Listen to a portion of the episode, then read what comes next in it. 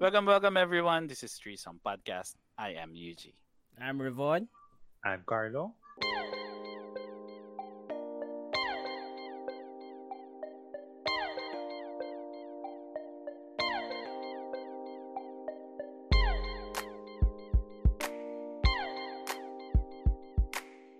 Yes, welcome, welcome again. We are Threesome Podcast here on Facebook, YouTube, and Spotify kung saan kinakausap natin ang fellow Filipinos para makapag-share ng stories, experience, learnings, and knowledge.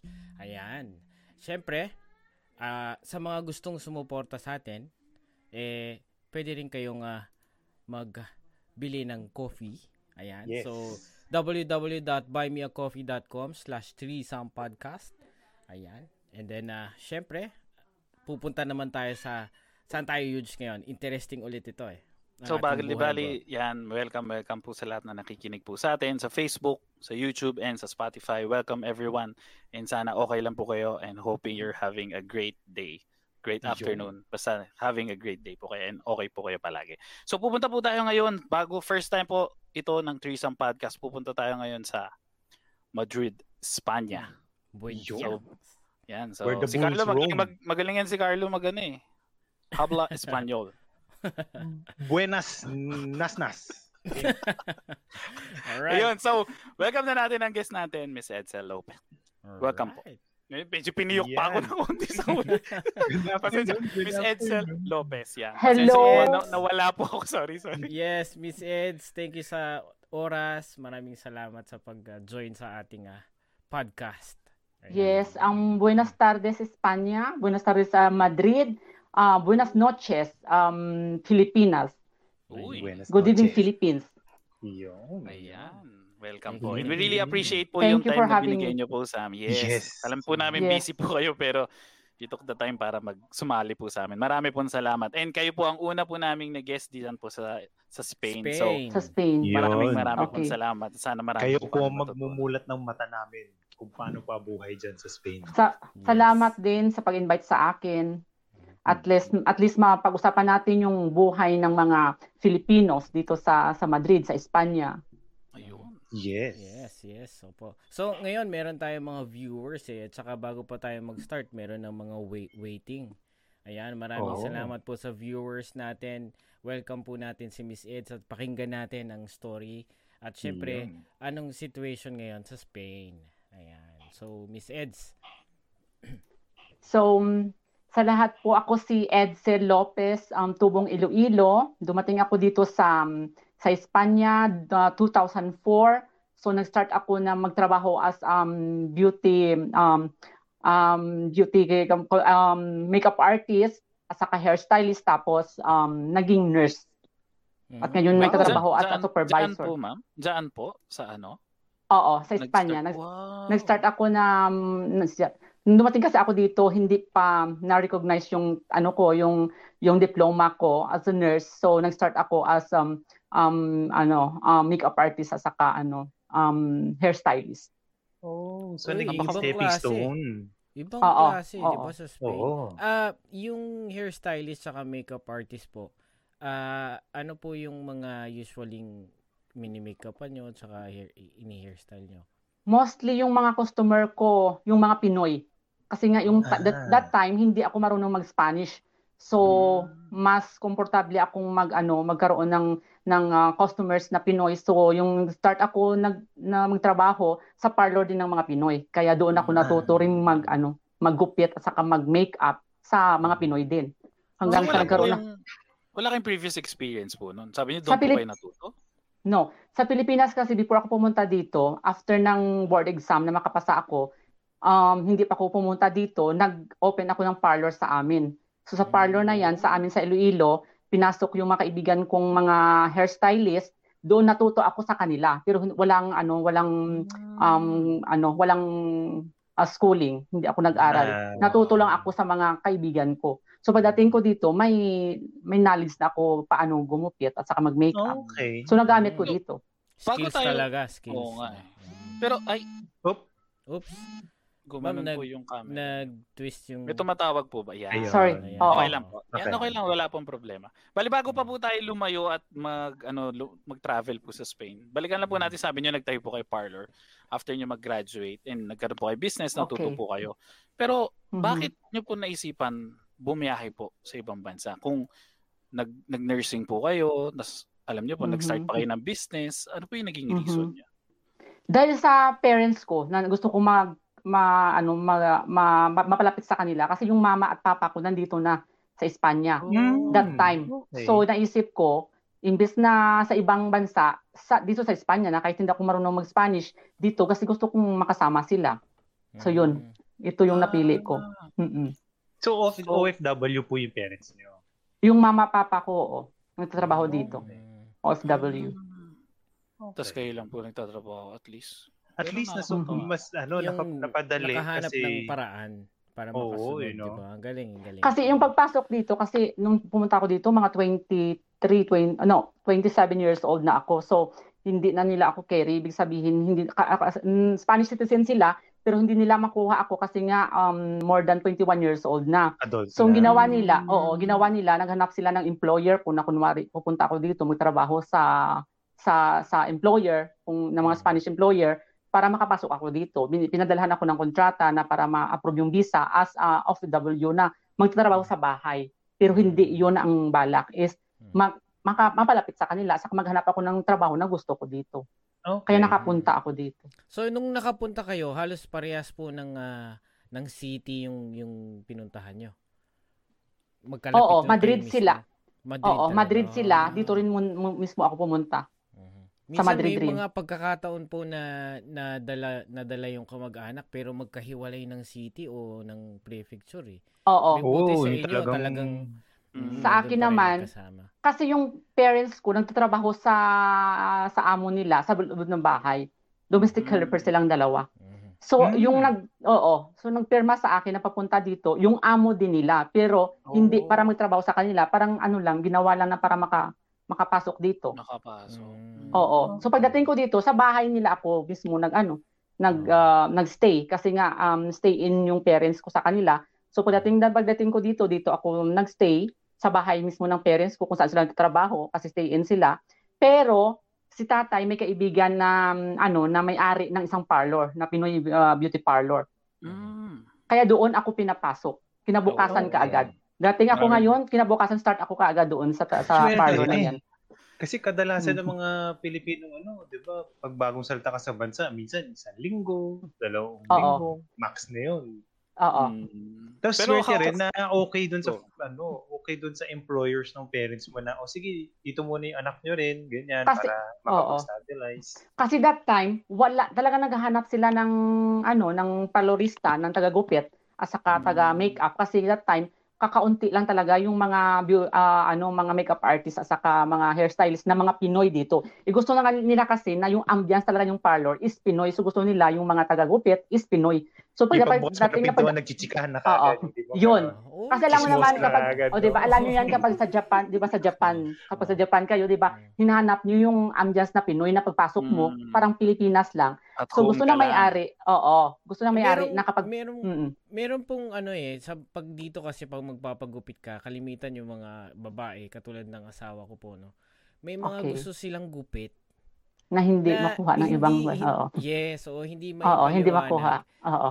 Hindi ako, pag nagpapagupit ako, hindi lang nila ako maintindihan eh, kasi Japanese. cut, cut. Kaya sa akin, ubus agad eh. Hindi, ubusin mo na. Para Sige, wala nang kalbuhin gulo. mo na lang. Okay na ako dyan. Okay na. Kaya yun yung maganda kasi Pilipina yung Pilipina ka, Oo. ah, yes, so Pilipina yung mag-asikaso sa'yo at saka mag Sasabihin mo lang yung dating yung dating gawe, dating gawe, yung dating Wait, gupit. wait. Lang. May nagwawala na sa ano natin, sa chat Oo. natin. Sandali, Bakit? ilabas muna natin, ilabas muna natin. Coming from BBMs. BBMs, ayan, sa YouTube siya. Ayan, sabi niya, waiting. And Oh, that's also, that's my cousin. Hello. Viewing. Pinsan ko 'yan. Pinsan ko 'yan. Alam Yes. nila na magla-live tayo kaya nagwo-wait sila. Mm. Hello, hello. Pinsan, And- share nyo lang po yung Share stream. nyo Yeah. lang po. Oo. Yes, sa yes. sila, nanonood sila. Welcome And also, po. Dyke Star siya. Ayan, magandang gabi. Yun.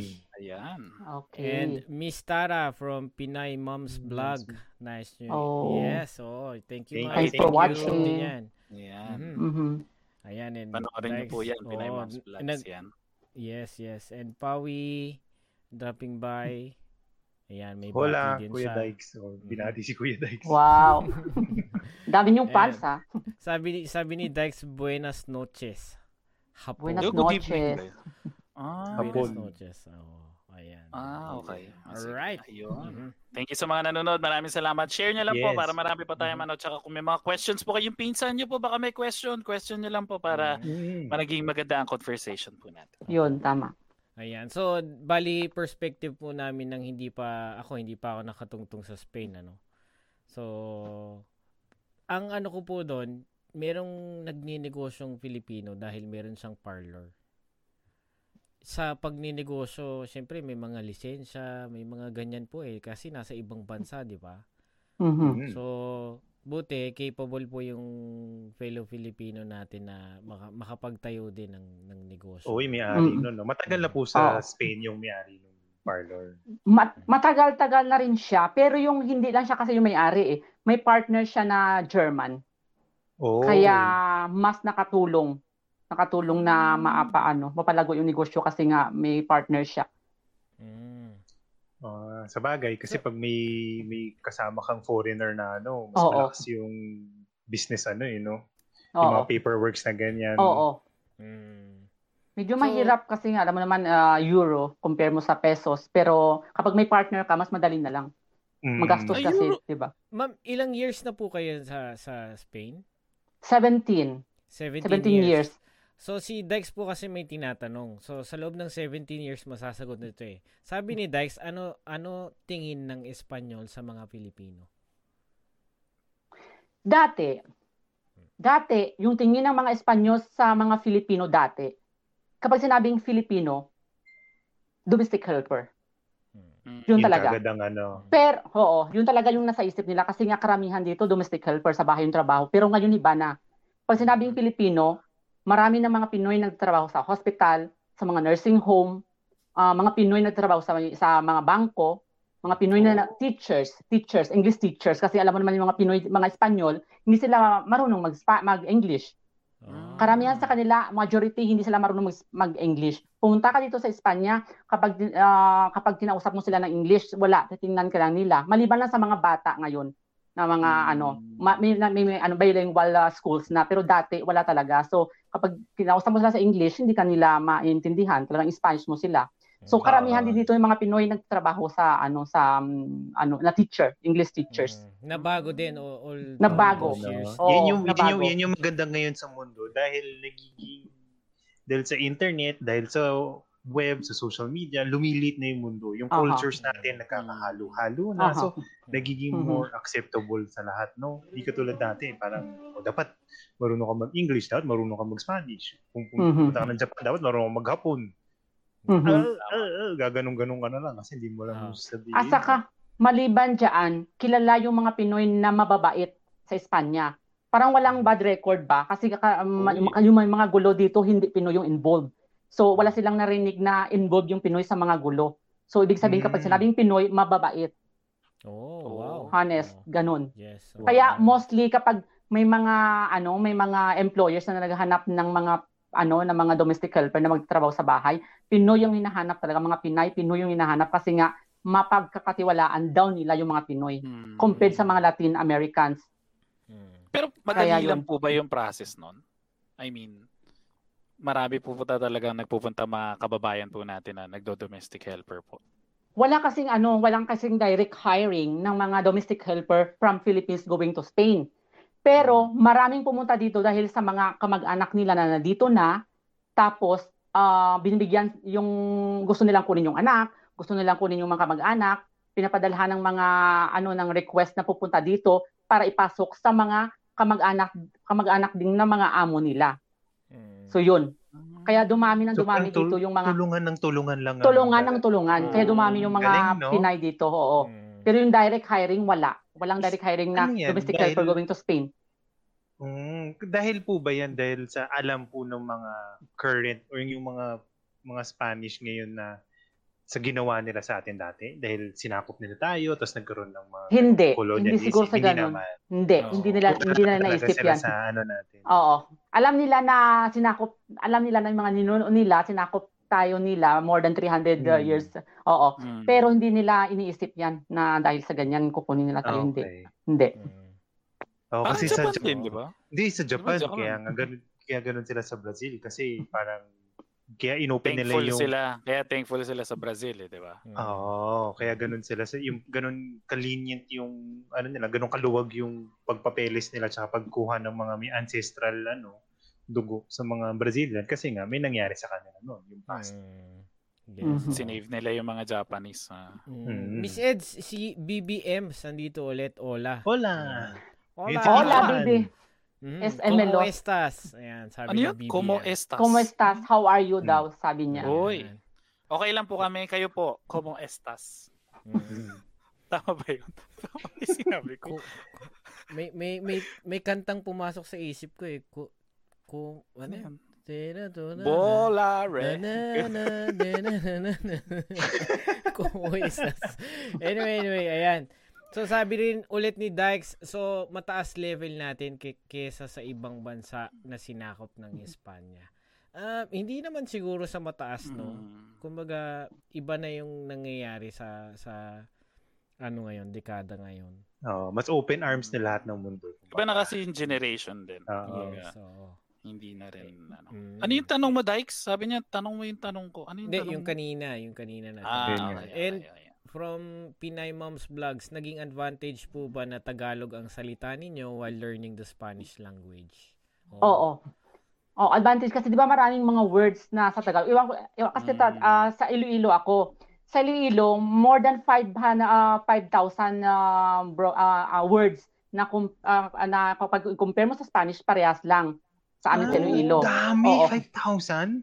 Oo, oo, oo, marami. Mas Maraming words na ano na na na words kaya mas mabilis sa aming mga Ilonggo. Sa Tagalog Okay. naman may pare-parehas din.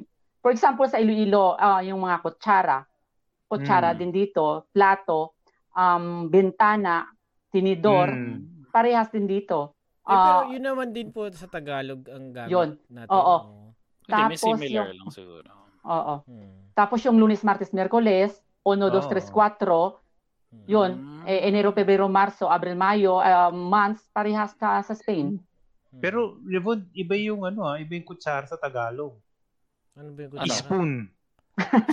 Spoon.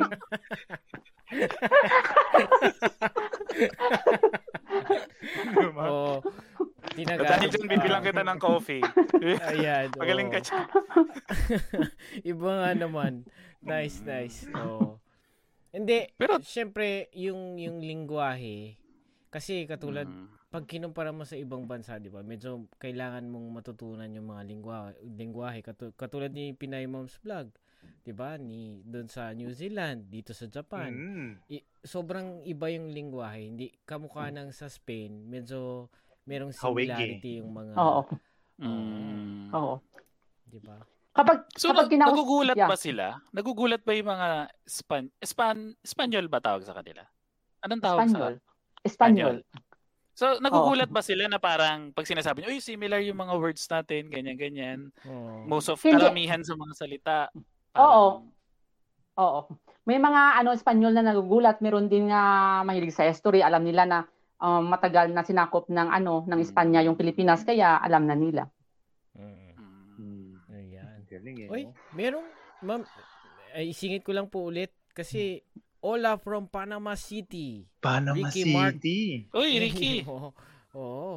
Panama. Yan. Pinsan namin ni Pao yan. Yan. Yes. Yo. Thank you. Thank you for dropping by. And syempre, Hansi Pastrana. Hi, Yun. Hansi! guys? Yes. Oh. Ang isa sa mga loyal viewers natin. Hansi! Coffee! Coffee naman dyan! yes, yes. Oh. Kayo po, nung unang dating nyo, sabi nyo, siyempre, dumating kayo, nagtrabaho po kayo agad. Pero yung first impression nyo po when you arrive sa Spain, ano yung parang in-expect nyo and then ano yung naging reality when you arrived there sa Espanya po? Okay.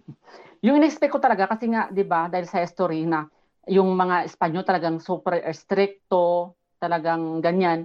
Pero nung dumating ako dito, na nakita ko na hindi naman gaano talaga ganyan sila ka-stricto talaga. Nasa sa iyo din yan. Kapag kapag uh, mukhang stricta ka, stricta ka o stricto, mag-stricto sila sa iyo. Pero kapag mabait ka naman, mabait maraming Espanyol din mga mabait. Hmm. So paano po yung transition nung ano, nung buhay Pilipinas na ngayon nasa Span, na Espanyol na. Yung first yung umang unang taon no na pag-apak niyo diyan, paano po yung ano? Ano po yung nagbago? Ano po yung mga oh. nakakapanibago para sa inyo? Yung time ng pagkain ng ano ng uh, breakfast kasi dito yung breakfast nila 10 o'clock, 10 a.m. more or less, oh, 9 to 10. na yung mata mo no, puting-puti na yon. tapos tapos naman yung ano nila, yung lunch nila, mga 3 p.m. na, 3, 4, 5 nagla-lunch pa yung iba. Tapos yung dinner, kasi nga yung ano dito, yung for example, uh, may trabaho ka sa opisina, uh, may mga trabaho na until 10 pa, tapos yung may mga trabaho naman until 9. So yung dinner nila minsan 11 o'clock, 11 p.m. nagdi-dinner pa sila. So, so ano yung talaga. normal working time po? Ano yung normal okay. working day? Yung normal working time sa opisina talaga, uh, from uh, 8, 8 to 5, 8 to 4. Okay, okay. Oo. Parehas din. Pero ang haba no, kung 8 parehas pa din pero yung kain mo ang haba Yung pagkain late, oo. yung late sila magkain kasi papasok sila, papasok sila after one hour, uh, break muna ng konti, mag uh, mag uh, ano, mag uh, mag uh, breakfast ganun. Oo, hindi na before pumasok kain sila kaagad, parang hindi ganyan yung style nila. Hmm. Relax no, parang relax yung style. Oo. Tapos may ano din sila, may sa culture din nila na yung style na uh, mag ano, mag uh, siesta after ng lunch, tulog-tulog muna. Hmm. Ah, may Kasi may break sila. Mm-mm, may break ah, sila. Ba? Yung mga sa opisina may break. So uwi mo na, kakain, tapos tulog ng konti, balik na naman. Oh. Yan yung mga napulot natin eh. Tulog na tulog. Siesta. yung napulot na. Ang dami namin natin pwede pulutin sa mga Espanyol. Talagang siesta. Marami. Tulog, kain. Oh. Hindi, uh, so, yan, ma'am, i- ibalik ko lang, no? Di, sabi niyo kasi from hairstylist, makeup artist, na naging nurse na. So, okay. ilang years po yan, ilang years kayong naging makeup artist, hairstylist, bago kayo naging nurse? Okay. Kasi yung proseso, pagdating mo dito, hindi mo pwedeng uh, matrabaho ka agad yung tinapos sa Philippines dahil sa, primero, yung lang- language. Kapag hindi ka hmm. marunong ng Spanish, hindi ka pwedeng magtrabaho sa gusto mm. mong trabaho na kung ano natapos mo sa Pilipinas. For example, ako nurse sa Pilipinas, gusto ko maging nurse. Kung i-approve man nila yung ano ko, yung diploma ko na pwedeng magtrabaho as a nurse sa, sa Spanya, hindi ko rin sila maintindihan. Kasi nga mm. Spanish uh, English to to Spanish. So yung ano, yung dumating ako dito nag-work sa ano sa parlor. Nang habang nag-work ako sa parlor, uh, nag uh, after four years yata na nag-work sa parlor, nag-start ako na i ipasok lahat ng mga credentials ko sa diploma ko sa Ministry of Education para ma-recognize yung diploma ko na pwede na mag-work as nurse dito sa Espanya. So mahabang proseso. Hmm. Nung ipinasok ko naman yon sa Ministry of Education, lumabas yung ano ko, yung pay, um, documents ko. Sinabi, deny nila, na deny. Sabi nila na marami daw na, na subjects sa Espanya na hindi ko na na ano na pag-aralan sa Pilipinas. So, ah. oo, yun ang sabi nila. Dahil sa uh, in-evaluate nila eh, yung documents ko, yung credentials ko. Kinumpare nila sa uh, nursing curriculum, uh, sa Spanish curriculum. Um, pero, uh, hindi ako naniwala doon. Kasi minauna na sa akin, na kaibigan ko, na parehas lang naman, kinumpare ko sa kanya yung mga, yung subjects nila. Sa sa Luzon siya nag ano sa Iloilo ko nag ano nag-aral uh, nag-aral. Tapos siya sa Manila. Kinumpare ko na approve siya. Tapos sa akin hindi. Na kinumpare ko. Yung mga subjects parehas lang naman. So ginawa ko na deny na yung papers ko. Oh, uh, yung oh. uh, pinaabogado ko. Na napan ko ng magaling na abogado sa Madrid kaya yun, nireklamo na, oo. Matapang si Madam. oo, pinaglaban ko talaga. Hindi ko, hindi pwede to. Nag-nurse yung kaibigan ko. Mm. Kakilala ko, bakit ako hindi? Na-press lang naman yung, mm. yung subjects na, na, ano namin, natapos na, na, nalampasan namin o na-take mm. namin. So yun, pinabugado ko talaga, ginastusan ko yun para lang ma- ma-approve talaga. So yun, after na inireklamo ng abogado, ng abogado, after one year ha, nahintay, bumalik yung ano yung sulat na sinabi na okay, i-approve ka namin, ibibigay namin sa iyo yung recognition na as a nurse, pero dapat, sabi niya, mag-aral ka muna ng Hmm. six months theoretical, theory, tapos six months na practical. Practical. Mm. Oo. Para So parang one year, oo, course. Ah, parang one year.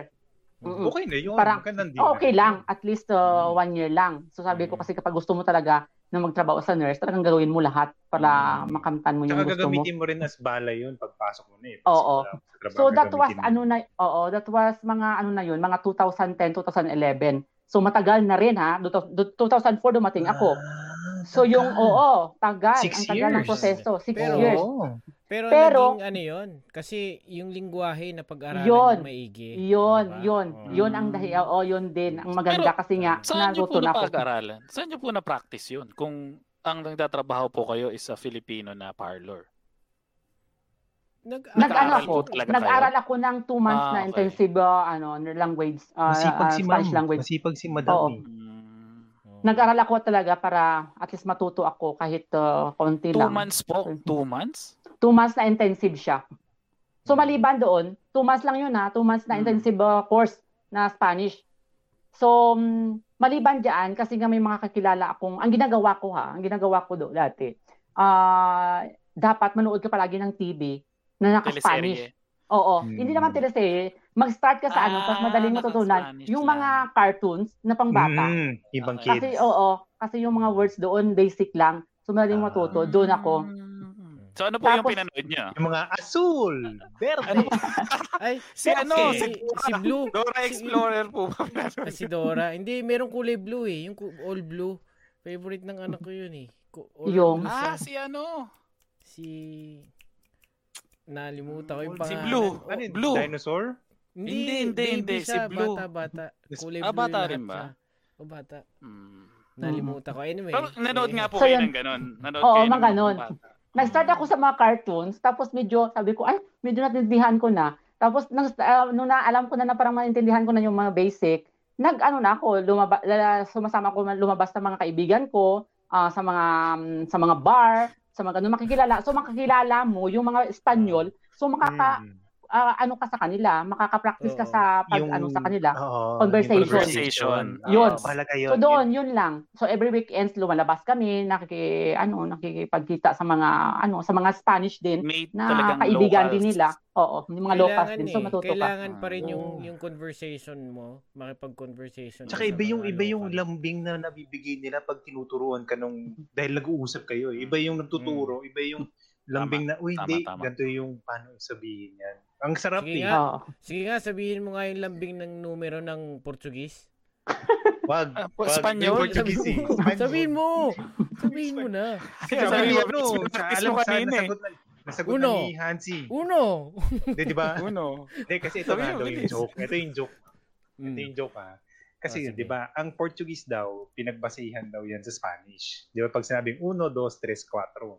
Si Portuguese daw, parang Spanish, pero parang may ano daw, uno, dois, dois, cuatro, parang may ano daw, tabingi, tabingi May daw yung Spanish sila. Oh. Oo. Siyempre kanya-kanyang ano yan. Kaya, Sabi ni ano, Bluto daw, ay, sabi ni Hansi, Bluto. Tinutulungan ako, Miss. Eds. Blues clues Miss, eh. Miss Eds, tinutulungan Yes. ako ng mga viewers natin kasi tinahanap ko Oo. yung yung cartoons na kulay blue eh. O, ano sabi niya? nagsabi, Blues. Blues Clues. Blues Hindi Clues. si Blues Clues eh. Hindi. Sabi ni Iba. Hansi, Bluto. Bluto.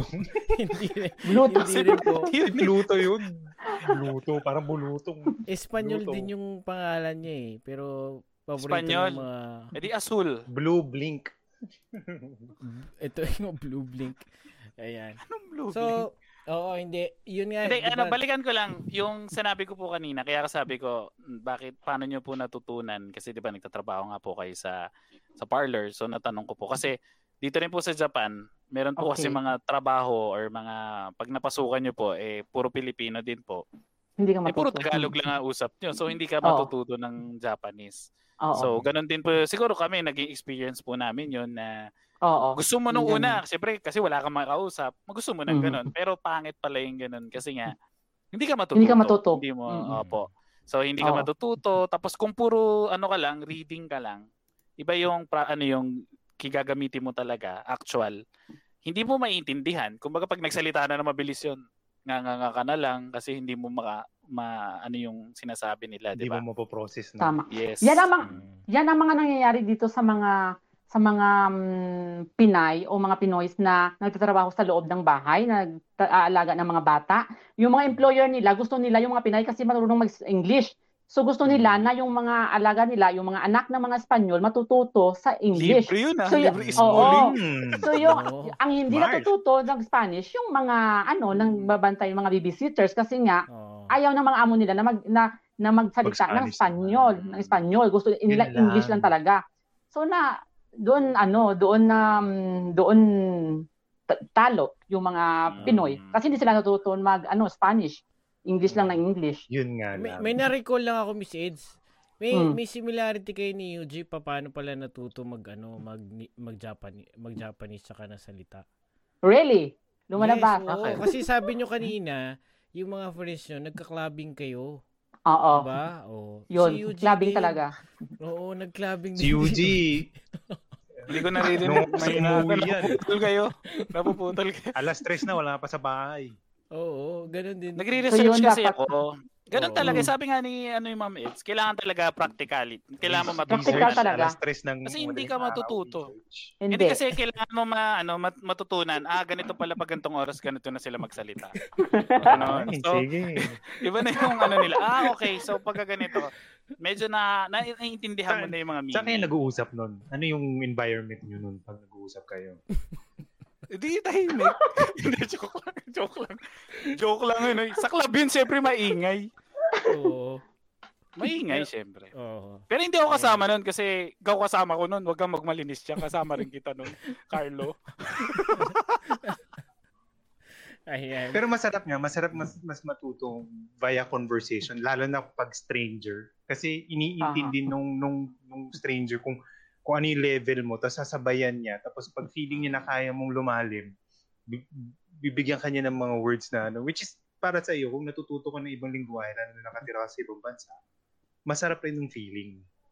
Na, uy, may natutunan akong bago. Kaya ko na kumausap ng ganyan. Tapos, yun na yung favorite word mo for that month kasi bago yun eh. Gagamitin mo na lang gagamitin. Gasgas na gasgas yun. Oo. At, sa- at saka dito sa Madrid, mayroong club na yung intercambio de idioma, yung tinatawag nila. So da- sa club na yan, oo, papasok yung mga Espanyol na gusto matuto mag-English, tapos ikaw na gusto magtuto na mag-Espanyol, so magme-met kayo doon. So parang Mm. mag oo, mag-date kayo, pero hindi dahil sa ibang ano, ah, um, gusto nyo. Dahil sa gusto nyo matuto ng Spanish, saka siya naman gusto mag matuto mag-English. So yun, maraming Mm. club na ganyan dito. Intercambio de idioma yung tinatawag. Uy. Mm. Hmm. Pero at least may mga ganyang klase para matuto. Pero mas ang magiging tip nyo pa rin is talagang mag-aral din kahit papaano. Dapat mag-aral kasi nga at least uh, maliban sa ma- marinig mo lang iba talaga yung matuturuan kanila kung paano magsulat Mm. Mm. sa Spanish. Ah. Gumawa sabi ng ni, mag-construct ng sentence sa Spanish. sabi, sabi nila dito, mas madali matuto ng ibang lengguwahe pag nakainom. Totoo ba yun dyan? Sabi Baka ibang lengguwahe yan ah. oo. Ibang lengguwa- lengguwahe yan. Lasing na usapan na yan eh. Oo. Oo, Ibang lengguwahe yun. ang gusto nila. Oo. eh no, Tapos- mostly Pinoy. Sige. Sabi ni Ricky, mostly Pinoy paglasing na magaling na mag-English. Oo nga, magaling Oo. mag-English. Hindi lang. Tama yun. Only English na lang. Magugulat ka na lang yung barkada mo. Guys, guys, sorry guys. Guys, wait. Gumagano na lang, oh. Uy, lasing ka na, uwi ka na. Oo. Ayan. So, bali, na na-accredit na po yung yung pinaka License. yung license. Oo, nag nagkaroon kayo, Mhm. nabigyan kayo diyan. after a year na nakapasok po ba agad kayo as a nurse? Nung ano, nung na-approve yung na, na-receive ko na talaga yung yung parang ano, tarheta ng pagiging nurse dito, yung sa atin pa yung parang license na hawak-hawak mo na. Ah, hindi ako nakapasok kaagad ng pagiging nurse kasi nga hinahanapan nila ako ng experience. Eh, Wala akong experience na as a nurse dito sa Espanya. So yung ginawa ko, ah, pumasok ako as volunteer sa Spanish Red Cross. Kasi nila naghahanap sila ng mga Wow. nurses din. So doon ako naka-experience sa Spanish Red Cross. So from there, mas mabilis akong nakapasok sa ibang ano na trabaho dahil sa Kan, sa experience ko sa Spanish Red Cross. Sa, sa Red sa Spanish Cross? Red Cross Tsaka- siguro mga kasi nag-start ako sa Spanish Red Cross af- right after nung na-receive ko yung ano ko, yung recognition ko. After a month, nakapasok ako sa kanila. So, nag-volunteer ako sa kanila. Sa six months na volunteer o mga five months pa lang, na- natanggap ako sa nursing home as a nurse dito sa Madrid. Wow. Oo. So, doon Siyempre na. maganda rin na. eh. Recruit, ano rin eh. Maganda rin na Oo. pinanggalingan mo. Red Cross pa. Siyempre, Red Cross talaga kaya yan eh. talagang Oo. oo na, na ano sila na um, ayan na-attract sila sa ano ko sa um, galing. experience ko sa, sa Red Cross nurse. So hang, habang nagtatrabaho ako as volunteer sa Red Cross, nagtatrabaho din ako sa nursing home as a nurse. So tuloy-tuloy yan, Wow. mga ano yan, mga ah, three years siguro sa Red Cross at the- sa nursing home at the same time. Mhm. Wow, sipag. So yun. So Sa Mm. after bagay, that, naman sila tulog eh. Di ba? oh. She's na nga nung she's... so after that, Pagka yun, sinabi- tuloy-tuloy na. Marami na akong na, na ano na pasukan ng mga na trabaho dahil sa sa experience na yun. Mm-mm. So pataas na ng pataas yan. Parang eh, marami naka-experience. Oo. Kumusta naman po yung ano niyan? Hindi naman pataas ng pataas, bigla na lang tumaas bigla. Noong Mm. kasagsagan ng pandemya na ipinasok ko yung mga Pinoy nurses natin na hindi na recognize na kailangan talaga ng Madrid, ng Espanya, ng mga nurses na kahit hindi na recognize as nurses sa Espanya, basta may natapos lang natapos lang sa mga sa ibang bansa, may mga diploma lang na nurse sila sa kanilang bansa. Hmm. So ipinasok ma- mabilis na ipasok doon sa time na yon. So pinasok ko yung mga nurses na hindi na recognize na pang Pinoy nurses. So nung naipasok ko yon, ah siguro ma- nakita nila yung pinakita ko na mm, ano na mm, concern sa hospital. Hmm. Kaya ah, August last year na promote ako as a nurse supervisor sa ano sa hospital. Wow. Mm-mm. Nurse supervisor. Wow. Oo, nursing supervisor. Pero nung sinabi niyo po na naipasok niyo po sila is bak dahil po ba pandemic kaya naging mabilis yung ano? Oo. Oo, kasi nga, wala silang makitang nurses. Lahat ng mga nurses ah, nagtatrabaho na sa ibang hospital. Maliban dyan, Oo. maraming maraming nakasick leave ng mga nurses kasi nahawaan ng virus, ng, ng corona. Oo. So, maraming hiring talaga, maraming need yung hospitals ng Espanya, ng mga nurses. Wala silang makitang nurses. So, wala silang choice is kunin na lang yung mga hindi na-recognize ng mga nurses o under um, process pa na mga nurses sa Mm. recognition. Mm-mm. Ah, talagang So, paano- they took the risk. They took the risk. Pero They took at the risk least, talaga. Oo. Ano Pero po yun? nakatulong ha, nakatulong. Oo. Naging nurse po sila agad tulong. o parang probationary nurse? Kumbaga, ano po yung naging transition po nila? Kasi iba po Oo. yung situation. Ano po yung ner- diretso na po parang naging nurse na parang kas- kaparehas nyo po parang ganun? Kasi Or- that, oo, kasi that time, emergency. Wala nang, Mm. parang wala na to, wala nang makitang nurses talaga. Mm. So, ah that time, na wala talagang makitang mga nurses yung hospital, ka- eh, um, let's say sa aming hospital kung saan ako nagtrabaho, wala, ka- wala kaming makuha talagang nurse, pinasok ka agad as a nurse, as a nurse na Wow. yung, ano, yes, nurse talaga, nurse talaga, Mm. na kahit wala pang experience sa Espanya, talagang pina, ano talaga, Wala sapa na ka agad nurse. year. Paano Oo. po yung ano? Paano po na yung, ano. kunwari hindi marunong masyadong mag-Spanyol? Oo. May may nagbabantay ba sa kanila na parang Pilipino rin or na ano? Ako, Kaya Ah, nag-supervisor. Kayo po may hawak nung ano? Kaya nag-supervisor. Ako kasi ako yung pumasok sa kanila, yung parang actually wala naman akong extra na income dahil sa pagpasok sa kanila, pero pinasok ko yun dahil alam ko, nararamdaman ko yung yung ang yung gusto nila na magtrabaho talaga as a nurse. Mm. Kasi mga ano yun, mga babysitters, Passion nila yun mga- eh. oo eh. yes, babysitters, magtatrabaho sa mga waitress, sa hospital, sa, um, sa restaurants, uh, mga taga-linis sa bahay ng Mm. mga Espanyol. Yun, yung mga hindi Kasi ah, pandemic. ano, health related. Pande- pandemic na, Ah, saka pero pandemic, lahat nag-push pa rin silang pumasok, di ba? Yes, yun Mm, kasi nga kahit dahil ano. sa gusto nilang maging nurse.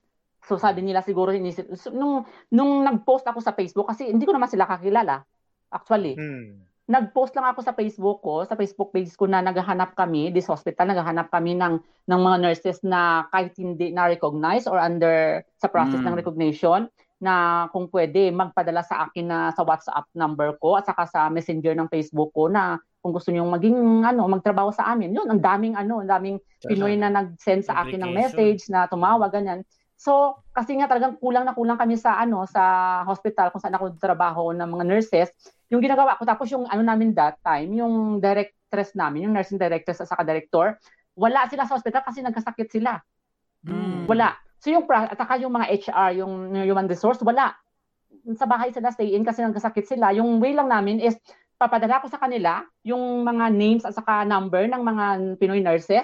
Tinatawagan nila na, oh, tomorrow, uh, start ka na that time. Hanapin mo Oh. si Edsel, oo, i-orient ka niya, Mm. oo, ganun. So yung ganyan, ano, bilisan yung process kasi nga wala walang nurses eh. Calamity, pagpa- oh, state of Yes. calamity. Hmm. So, for example, Nakatulong- yung first Ah, sige po. Go Hmm. po, go po. For example, yung pumasok three, yung first batch or five, pagpasok nila, i-stay sila sa akin, i-orient ko sila ng one day lang, kinabukasan Mm. mag-isa na lang sila. So dyan yung ano yung shock factor na na siyempre takot din sila na mahawaan Yes, or yes, taka hindi ah. nila alam yung process kung Ah. paano yung kasi nga imagine uh, Philippine sitting to Spain tapos yung sa language pala at lahat pero nga gusto nilang mag-work as a nurse kinaya nila yon pero mm, nandun rin ako sa likod nila na mag-guide sa kanila. Imagine mo, no? Tinaya mo na yung buhay mo kahit hindi mo bansayan. Yes. Di ba? Nakaka-proud. Saludo po ako Mm. sa mga ano. Oo. Na Mm. nag- So, yun. ano. Yes, oo. Mara, Mm. ano po, no?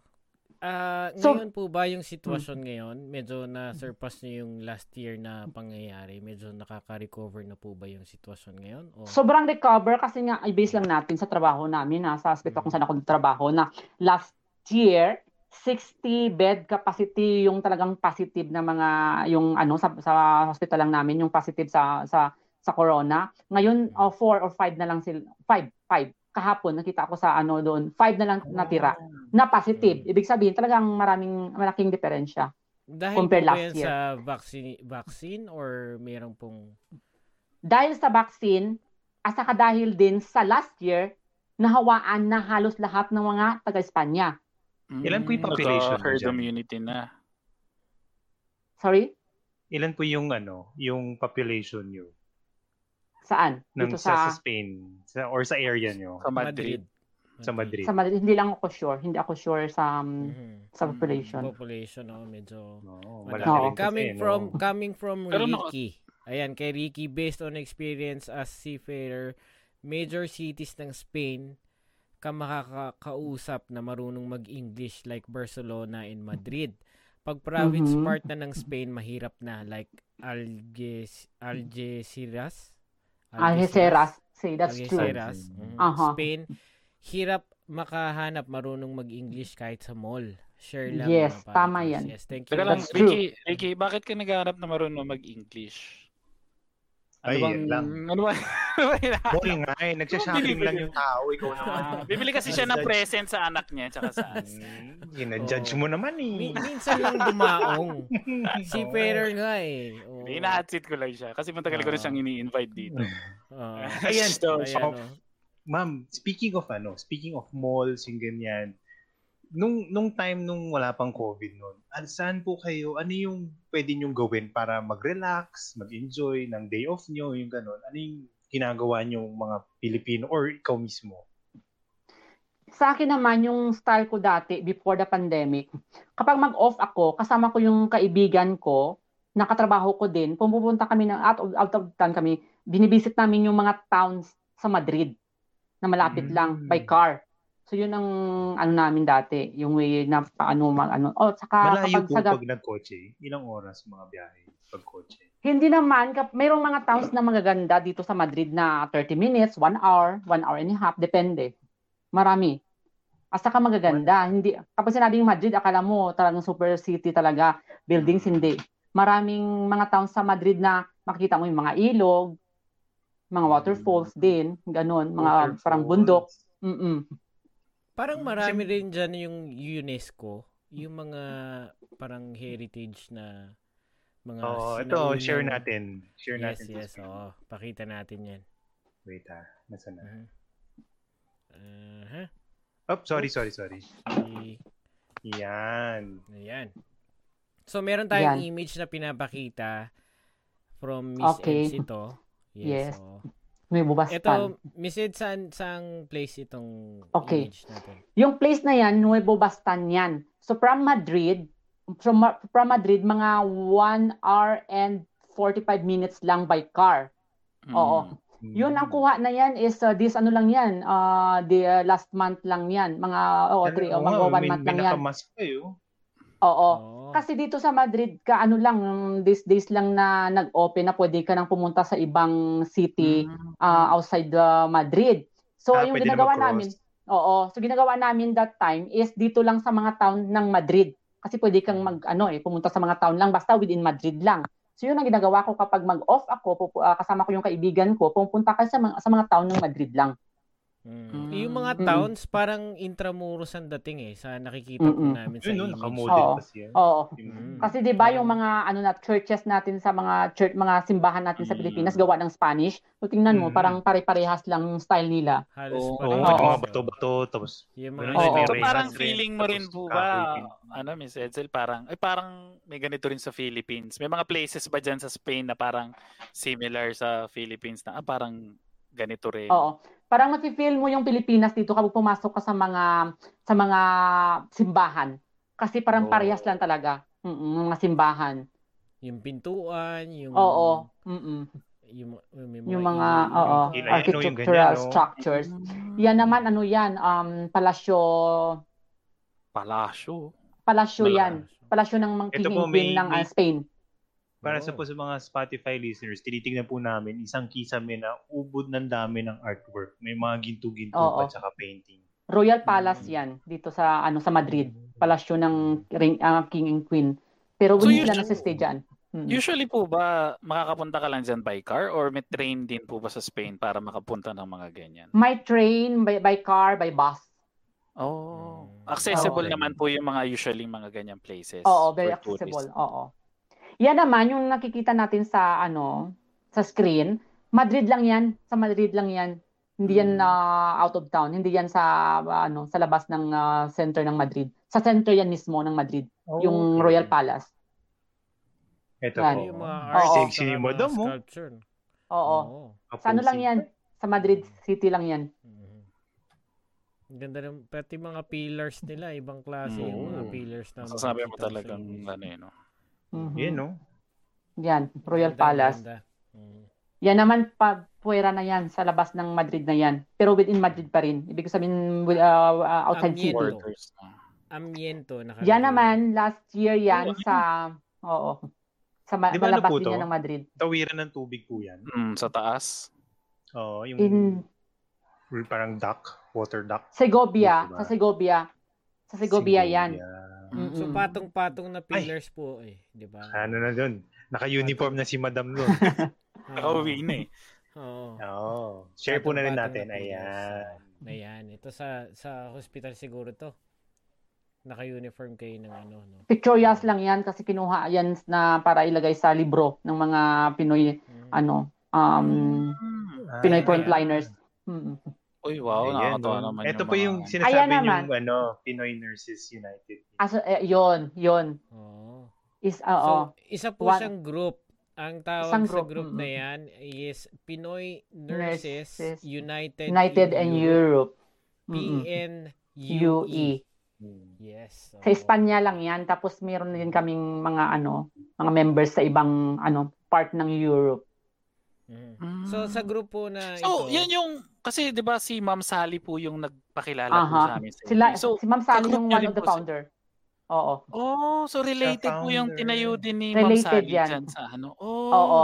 Mm. Sila yung founder talaga, si Ma'am Sally, sina Ma'am Malu, si Hmm. Sir Jemmy, sila. Hmm. Si Sir Jimmy naman nakabase siya sa Germany, si Ma'am Sally sa Norway, si Ma'am Malu sa Pilipinas. Tapos sila ang nag-introduce sa amin sa PNUA. Mm. So parang nag-branch kami dito sa may Spain. Mhm. Oh, Galing. Oo. Oh, thank you Miss Sari, no. Yes. Mhm. Yes, oh. Mm-mm. Ito, ito madam. Si mga kaibigan Yan. po natin to. Oo, mga member din rin po yun. PNUA. May pangalan din po ba yung group nyo? Kasi yung mga group po ni Ma'am Oo. Sally, may mga pangalan yung mga group nila. Parang ano yun? Mga pandemic queen. Mga parang may mga... ano Oo, tawag may yun? mga ganun. May mga nicknames yung mga group po nila. Wala, Ah, wala naman. wala, sa wala kaming mga ano, mga pangalan. Yun, mga members yan dito ng PNUA Spain team. Mm. Wow. Mm-mm. You Mga know, nurses yan. No? So para dun sa mga Filipinos na nasa Yan. Pilipinas na Halos nagbabalak mga pumunta. 90% na yan ang makikita nyo dyan. Halos lahat sa Yes, ma'am. kanila, yun ang mga inipasok ko dati last year sa hospital. na hindi na-recognize. Oh. Yan, sa picture na yan. Oo. Na until now, nagtatrabaho pa rin sila sa amin. Tapos, Mm. dahil sa parang pabuya na nag, uh, um, nagpumasok sila sa amin sa araw ng, ano, sa, um, sa time ng pandemya, naging regular na sila. Indefinite contract Uy, na sila. Ibig sabihin, panghabang buhay na yung trabaho nila sa amin as nurses. Congrats, congrats. Nakatulong po ba na parang puro Pilipino yan? Kaya ang bilis nyo na lang silang inorient. O ganito dapat, ganyan. Ito dapat. Yan yung mga, yung inassign nyo po yung mga jobs nila. Napabilis dahil mga Pinoy. Alam nyo na yung paano bigkasin. Ato ganito dapat yung gagawin mo. Parang gano'n. Ma- napabilis yung pag ano pagpasok sa kanila at saka yung tiwala nila dahil sa ako yung natuturo sa kanila ibig sabihin na parang yung ano nila yung may tiwala sila na ay kung anong problema mayroon silang tatawagan kaagad na Mm. kababayan nila madali na yang Mm. ma-express yung self nila kasi nga magtagalog na lang o lingwahe namin maliban sa kung yung ipasok sa kanila doon yung magtuturo sa kanila Spanish o mga Latins hindi nila maintindihan kaagad so parang feel at home sila kasi nga yung kasama nila, yung nagpasok sa kanila doon, ako, na Pinay na, kasa- na kababayan nila. Yes, oo. Kaya marami pong Miss salamat Eds. po sa inyo. Ha? Kasi Oh, thank you. marami Miss po Eds. kayo natulungan sa time na pandemic po. Mhm. Yes. Miss Eds, para po sa mga Hmm. Filipinos na nasa Pilipinas pa ngayon, tapos ah, meron silang plan na pumunta ng Spain, pa- paano Okay. nila kayo makukontak? Sa community ninyo, yung PNUE? Sa, oo, sa PNU, eh, may ano kami dyan sa Facebook, mayroon kaming Facebook page ng PNU is Spain. Tapos sa ano ko mismo, sa Facebook ah, personal ano ko, account, Yes, so Miss Lopez, no? Edsel Lopez. Maria Edsel. Lamparero Lopez. Mm-mm. Oo. So para mas ma mabigyan dagdag kaalaman sa mga bagong Filipinos na pupunta sa sa Spain ano. Mhm. Mas, mm, ah, especially sa Madrid. Ayan. So Mhm. si Miss Eds. Ayan.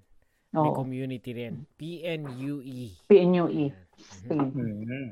At saka habang sa Pilipinas pa sila talagang gusto nilang magtrabaho dito, habang sa Pilipinas pa lang, mag-aral na ng Spanish language. Yun, Mm. number one yun. less, no? Oo. Para less So, yung time kayo nila. ng mga, ano, mga Dora the Explorer, yung mga batang cartoons po. Manood na po kayo. In Spanish. Manood. Oo. In Spanish po. Tsaka yung mga dati nyo pinapanood mga teleserye, iri, iri- ano po, alalahanin nyo po lahat yun. Ayan. So, bali, nabanggit nyo kasi kanina yung mga places na pinuntahan nyo. Ang Okay. ang main transportation nyo po ngayon dyan is by sasakyan o train? O Main transportation dito, ah bus. Bus at saka Okay. train. Mhm. Yun. Kung wala kang kotse, bus at saka train, ma- mabilis lang. Mm, Madali po ba Oh. siyang maintindihan para sa mga hindi nakakabasa ng ah, Espanyol, ganyan? Mas mad- madali po bang makakapag-travel dyan? Madali naman kasi mayroon silang parang ah, map English. na naka-English at saka naka-Spanish Ah, kung gusto mo din. Spanish. So, Hmm. mabilis lang. Hindi naman po Mm. siya mahal, ma'am. Hindi naman, for example, ako, ah, wala akong ginagamit na kotse. So, nagtitrain ako sa bus. So, 63 euros per month. Up to sawa na gamit yan. Kahit bus saan na po or- yun? Sa isang kahit saan buwan. na yan. Kahit saan. Part of the city of Madrid. Okay, ah. Hmm, Mm. Okay. Ma- So, mura siya, masasabi- 63 euros lang. So masasabi niyo po ba na hindi po mataas ang living, where, ano tawag nito? Hindi. Ah, oh, pag yung cost of living niyo po Cost dyan. of living ng, uh, ng Madrid, ay, yung Espanya, mas Opo. mababa compared sa ibang city or ibang ah, country ng Europe. Mm. Mm. Oo. Mas mababa. Ayun, nag nagyayaya na yung isa. O, Carlos, submit na tayo ng resume, sabi ni Hansi. oh, oy, from Pinay Moms Vlogs. Ayan, have you been to Sagrada Familia and how was your experience there? Sa Barcelona naman yan, yung Sagrada Familia. Barce- oh, Barcelona. Oo. Wow. Nakapunta na po Maganda. ba kayo dyan? Hindi, hindi ako nakapunta. Nakapunta na ako Barcelona pero sa Sagrada Familia talaga hindi ko napuntahan. Yung Ano po yung simbahan Sagrada? talaga. Sagrada Simbahan Familia? yan. Pinakamataas na Mm. ano na um, simbahan doon sa ano sa um, sa um, sa Barcelona. Ah, yung Maganda yan, mga tourist. ganun, yung hanggang yung hindi pa tapos? Yun yung hindi Oo, pa tapos yun, na yun, yan yun. Oh. Oo. Yung gumiba dahil sa earthquake? Aha. yun? Yan yun. Yan ang Sagrada Familia. Oh, nice. Ah, Yun nga pala yun. Nakakatuwa naman. Si Pinay Mom's Vlog po kasi, si Ma'am Tara po, ay nasa Amsterdam po siya. Okay. Mm. siya. I'm sure napuntahan niya na yan. I'm sure. Mm. Nakakatawa naman. Yan. Sino pa? May sinabi rin si Ricky, balikan lang natin. Ah, yung Oo. sinabi nyo nga po, Itong Na- sabi ni Ricky, true yung sinabi ni Ma'am about how Spain took the pandemic last year. Mhm. June 2020, kalakasan ng COVID, nag-join ako ng barko. Madami hindi nag-mask kaya nag-kick ng mataas cases nila. Yun, Lalo tama. sa province ng Spain like Al Al ah, Algeria. Algeria, ah, Algeria. Algeciras. Algeciras. Algeciras. Algeciras. Yung pag-pronounce. Algeciras. Pasensya na po. Nakikill namin yung Eh, ito, No, okay lang. Algeciras. ito ma'am, Sa English. Algeciras sa namin ito sa lahat ng mga Pilipino. Meron po ba diyang Spanish-style Jollibee? Oh, yun ang hinihintay namin. Ay, wala Ala. rin dyan. Walang Yeah. Jollibee dito pero actually napag-usapan na 'yan kasi nak- nakapost na 'yan sa sa embassy ng Philippine Embassy dito sa? Madrid na mag-open ng Wow. ng Jollibee. Pero iwan ko ba kung naudlot, iwan ko lang pero um, process. Alam ko mag-open Hmm. sila dito. Kasi yung last nyo naman. Oo. Imagine la before the pandemic, nag-start uh, pumunta pa ako ng Italy sa Milan para lang mag-Jollibee from Madrid. Oh, Mag-Jollibee wow. lang kasi walang Jollibee dito. Kaya So sinabayan nyo na ng mga fashion-fashion sa Milan. Yes. Di ba? Na, napagastos ko ng nila. hindi oras dahil lang sa Jollibee. Imagine ha. Kasi, Di ba? Iba yung Jollibee.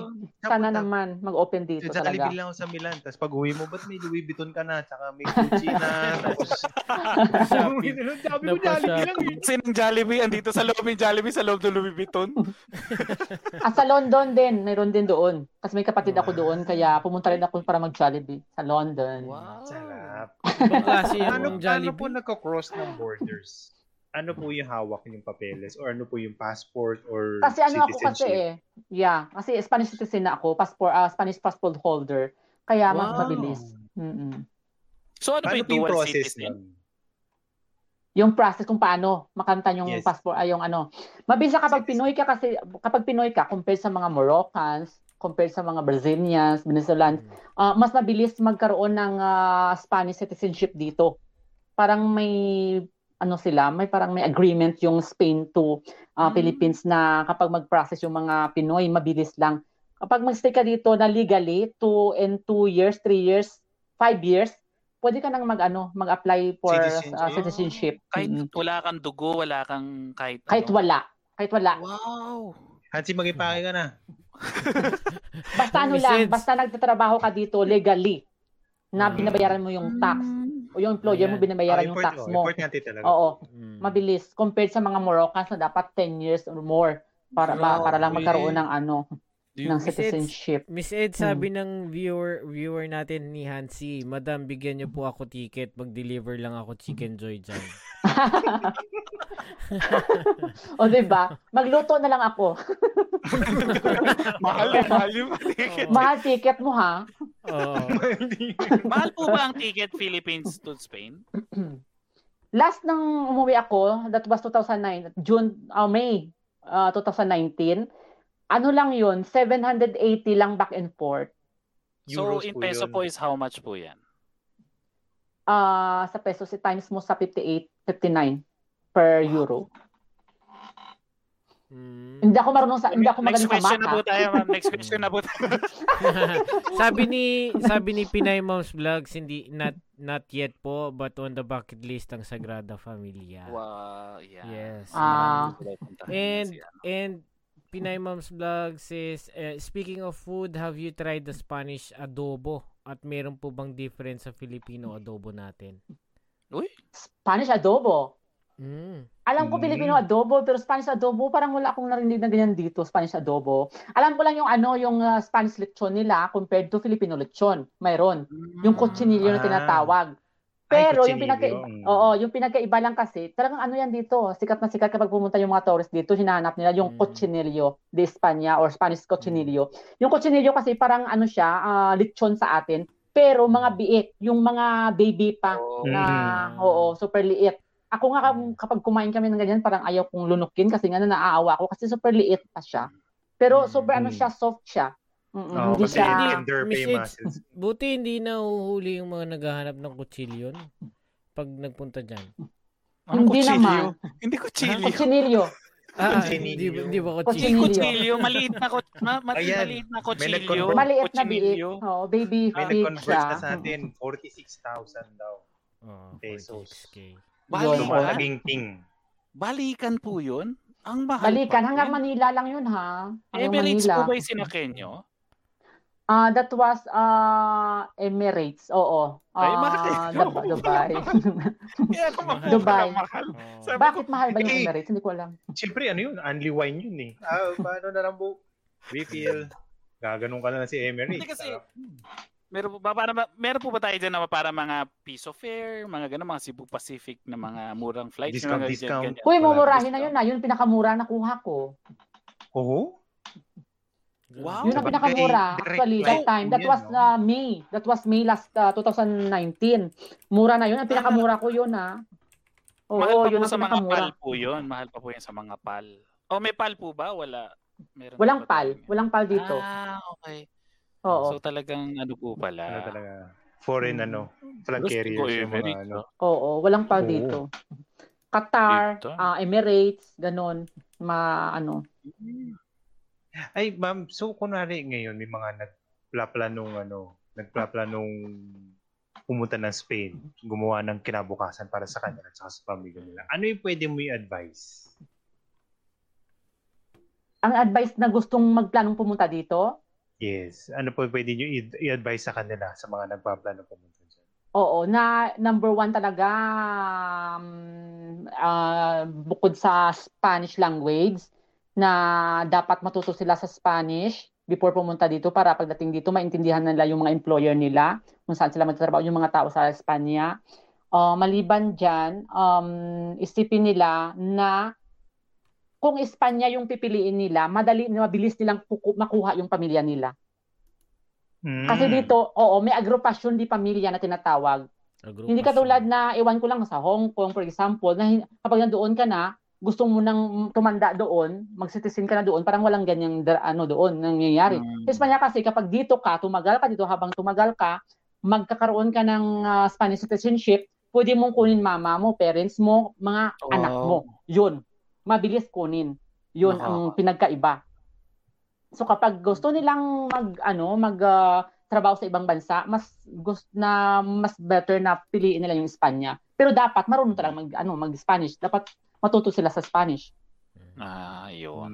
Mm. Ah, to. so masasabi niyo po ba na magandang maggawa, magandang bumuhay ng or mag-start ng family sa Spain? Maganda.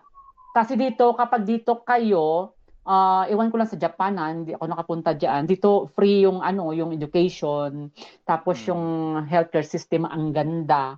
Ang ganda. Lahat parang lahat na lang na gusto mong ing ano um gamot, magkasakit ka, yung i-hospitalize ka, ah, parang bigay lahat free. Oo, free ng gobyerno. Kaya maganda dito. Mm. Pero syempre po, bago siya maging free, kailangan nagbabayad ka ng insurance. Tax. Yun, dapat Tama. nagbabayad ka ng insurance, may ano ka, may ah, may amo ka na employer ka dito, binabayaran yung tax mo, Hmm. nagtatrabaho ka.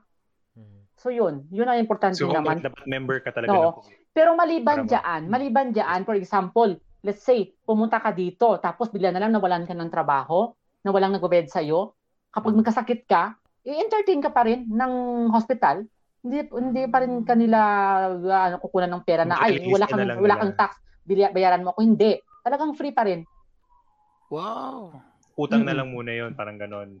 Pag pumasok na yung mga taxes mo. Hindi. Hindi naman, hindi naman yung parang May allowance. yung parang may allowance assured ka sila. na kapag pumunta ka Mm. dito legally, tapos nag ah, na-alta mo na o na parang mayroon ka ng SSS number, parang ganun sa atin, Mm. tapos bigla na lang after six months nawalan ka ng trabaho, parang assured ka na na babayaran ka nila, na cover na nila yung ano mo. Sa bagay, na kasi, Hmm. kasi kung namatay ka, di wala Mhm. rin yung mapupunta yung tax mo, sayang lang. Di ba? Sayang Claro. lang yung mababalik mo sa sa government, mababalik mo Yeah. sa sa economy. Yeah, that's So, true. Bubuhayin ganyan. ka talaga nila. Oo. May At saka- tama naman. At saka isipin nyo na lang, ang daming mga Africans na pumapasok dito ha, sa border ng Spain. Tapos pagdating nila dito, na imbes na palayasin sila, talagang tinutulungan pa ng mga medics, ng mga Spanish medics Oo, na, eh. oo, Pinapagaling. di ba nakita nyo sa mga news na ang daming gustong Mm. pumunta dito? galing sa Marruecos, Morocco. Mm. Talagang in- in-entertain pa rin nila. Mababait sila. Mm. Mm-mm. Yes, ah, coming from BBMs, ayan, napakalaking trials po sa amin yung COVID na ito dahil nawalan po kami ng mahal sa buhay. Oh. And until now, di pa po namin siya maiuwi sa Pilipinas. Yeah. Ay, Tita namin yan po. sa London. Sorry Oo. po. Oo. Oo, kapatid ng mother, ni mama ko. Mm-mm. Mm. Nagka-COVID Yes, siya sa London. Mm-mm. Oh. Hindi pa rin maiuwi. Um, nawalan. Okay. So, condolence po, no? And then, Mm, thank you. Mhm. Ayan. So, halos buong mundo po siguro, no? Talagang naghihirap. sa- Apektado. Mm-mm. Yes. Yes. Mhm. Ayan, Kapit lang po daw si tayo. Dykes. Eh, Go, go Hmm. Dykes. Ayan. May question Ano daw? siya eh. May Tanong. tanong daw siya. daw. oh. Ah, sige, magtanong. Pero bago ka nagtatanong, habang kinocompose mo yung tanong mo, meron po ba mga similar traditions sa Spain na parang kapares po sa Philippines? Oo. Yung Like- mga sina yeah, uh, yeah, yung mga ano natin na yung napag-celebrate ng mga piyesta, mga patron, patronal piyesta sa mga barangay, sa mga town, yun, similar talaga dito. Actually, dito yan nanggaling siguro. Eh, na, for example, sa Iloilo, mag-piyesta namin, May 3, sa amin, sa barangay namin. So, ganun dito, kapag magpiyesta sila dito, maliban lang sa walang bahay na naghahanda ng pagkain tapos papakain sa mga bisita, wala.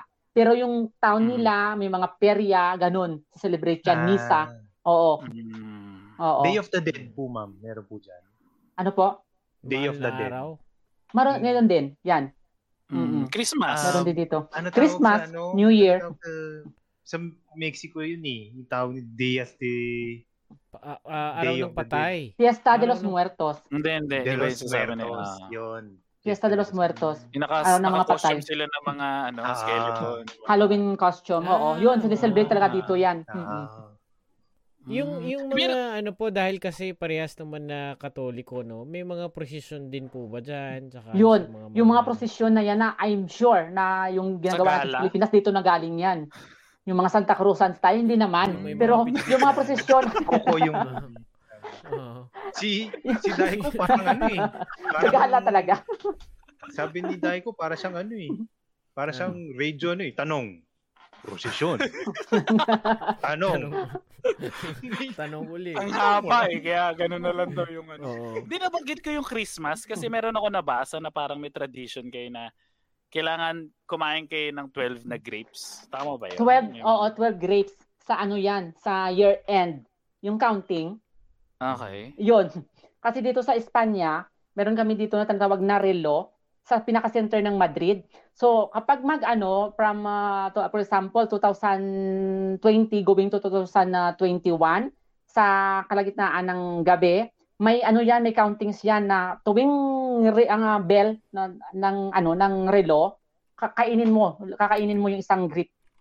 Mm-mm. Mm. Uba. Para daw Ano susweldo po yung- kayo ano- sa next year. Swerte. Parang gano'n. Ah. Parang sa atin pa yung 12 fruits na bin- nilagay natin sa pagkainan. Oo, di ba? Oo, yun, Yun. yung ibang klaseng bilog na prutas. Oo, basta dapat ilalagay 12. mo. Oo. So kanila dito yung ano, yung uba, yung grape. Uba. Ito, Ah.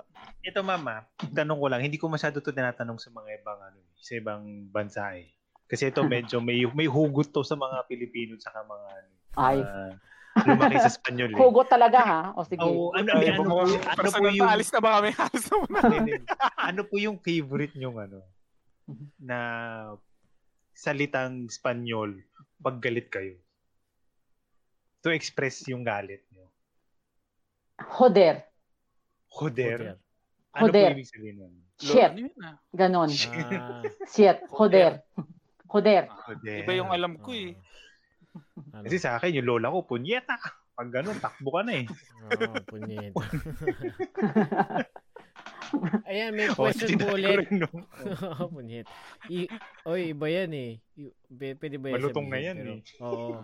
Pero sabi ni Dykes, kung naniniwala daw ba sa ano, ang mga Espanyol sa Himala.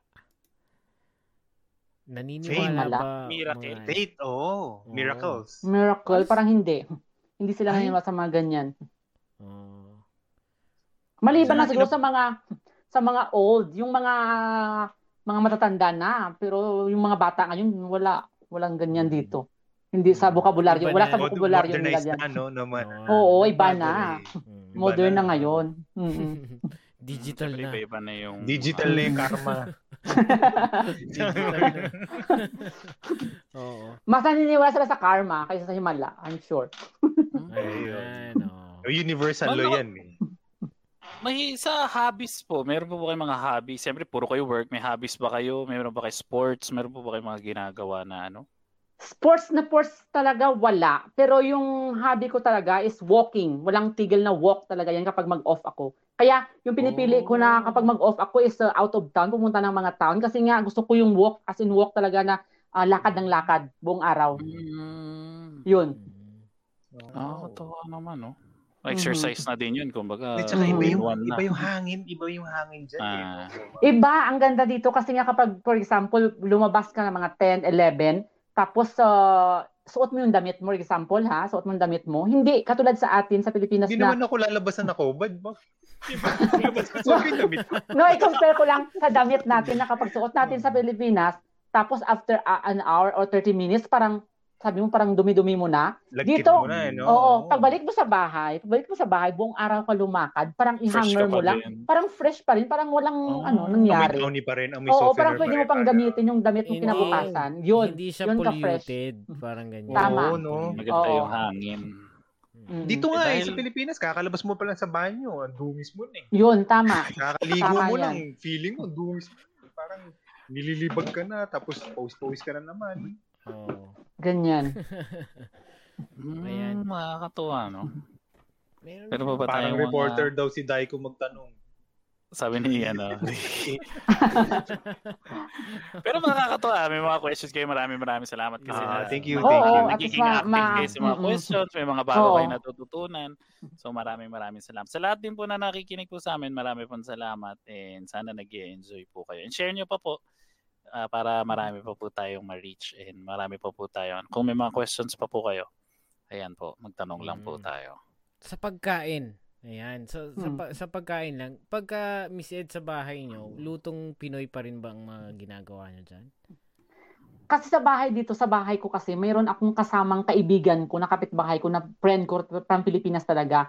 So siya, Uy. talagang style niya is Pilipinas pa rin. Nung luluto niya, Mm. yung mga adobo, alam mo na, Hmm. mga sinigang, ganun.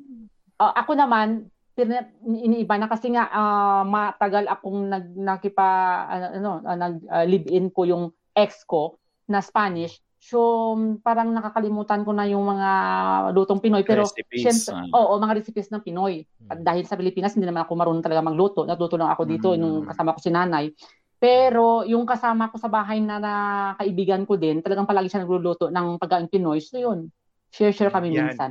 Yung Yan, mga yan po, ingredients. yan po, wait, sorry. Yan Hmm. po ang sikreto ng ano, pag nasa ibang bansa ka, maghahanap ka, kung hindi ka magaling magluto ng Pilipino, Maganda pa na ano, marunong.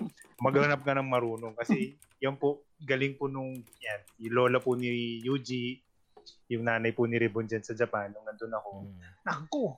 Siyempre ako, lutong, lutong ano, kung ano yung makuha ko lang sa Japanese restaurant or sa sa Japanese grocery, yun lang gagawin ko sa bahay. Dahil mag-isa lang ako noon. Tapos, pag lumabas na ako, yun, may sinigang, may kare-kare. Ah, doon ako nag enjoy Oo. Yun nakakatuwa naman Masarap, po. yun. Pero masarap anong masasabi Mm. niyo pong favorite niyo na ano? Spanish Spanish, food? food cuisine. Yan. Spanish food, ah tortilla de patata. Yung Spanish tortilla nila, yun ang pinaka Mm. Parang po ba mm, siyang... bueno, parang ano siya? Um, parang omelette.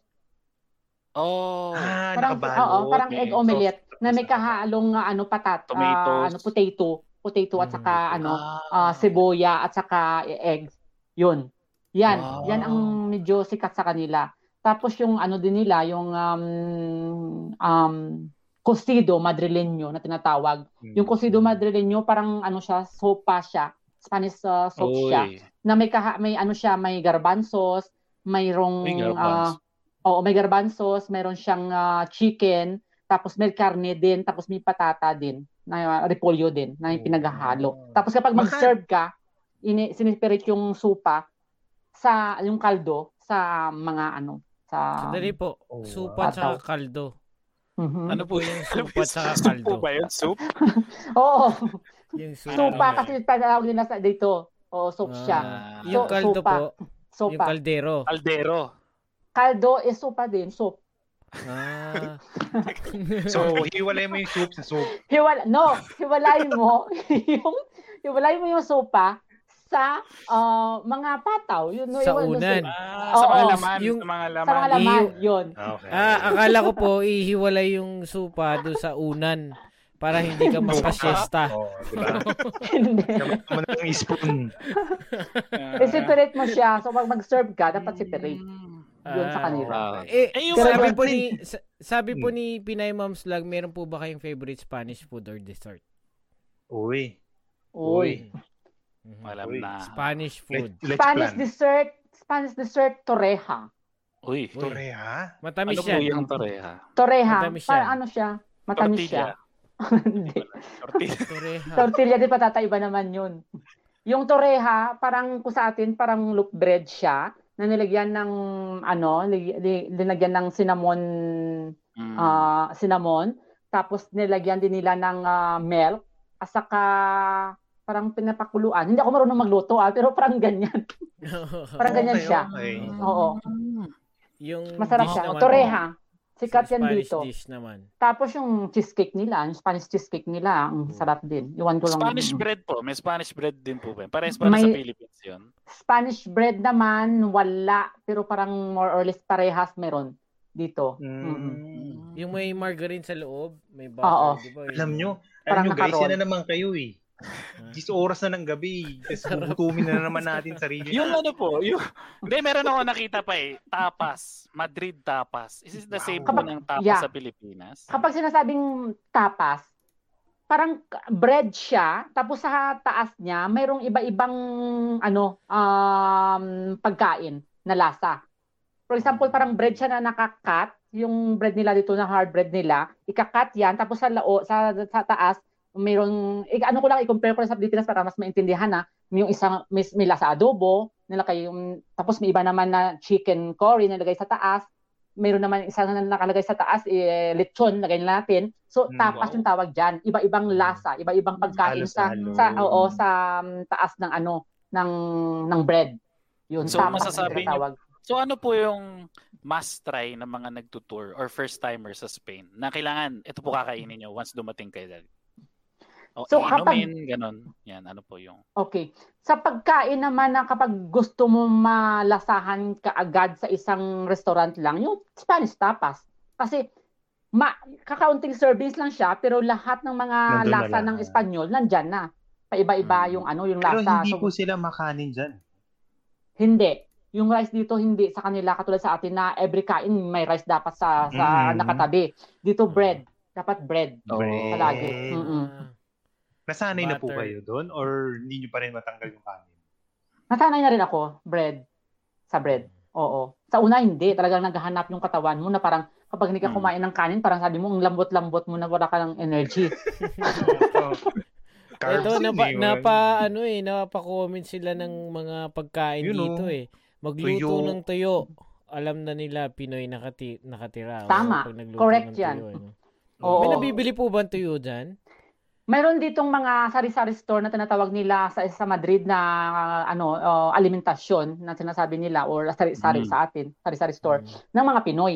So doon ka Mm. makakabili ng mga products ng Pinoy na pwede mong lutuin o gamitin sa bahay. Meron ng mga Mm. canned foods, uh, tuyo, meron din. At saka Mm. maraming ding mga, for example, yung mga noodles natin na galing Pilipinas na ini-import Oo. dito.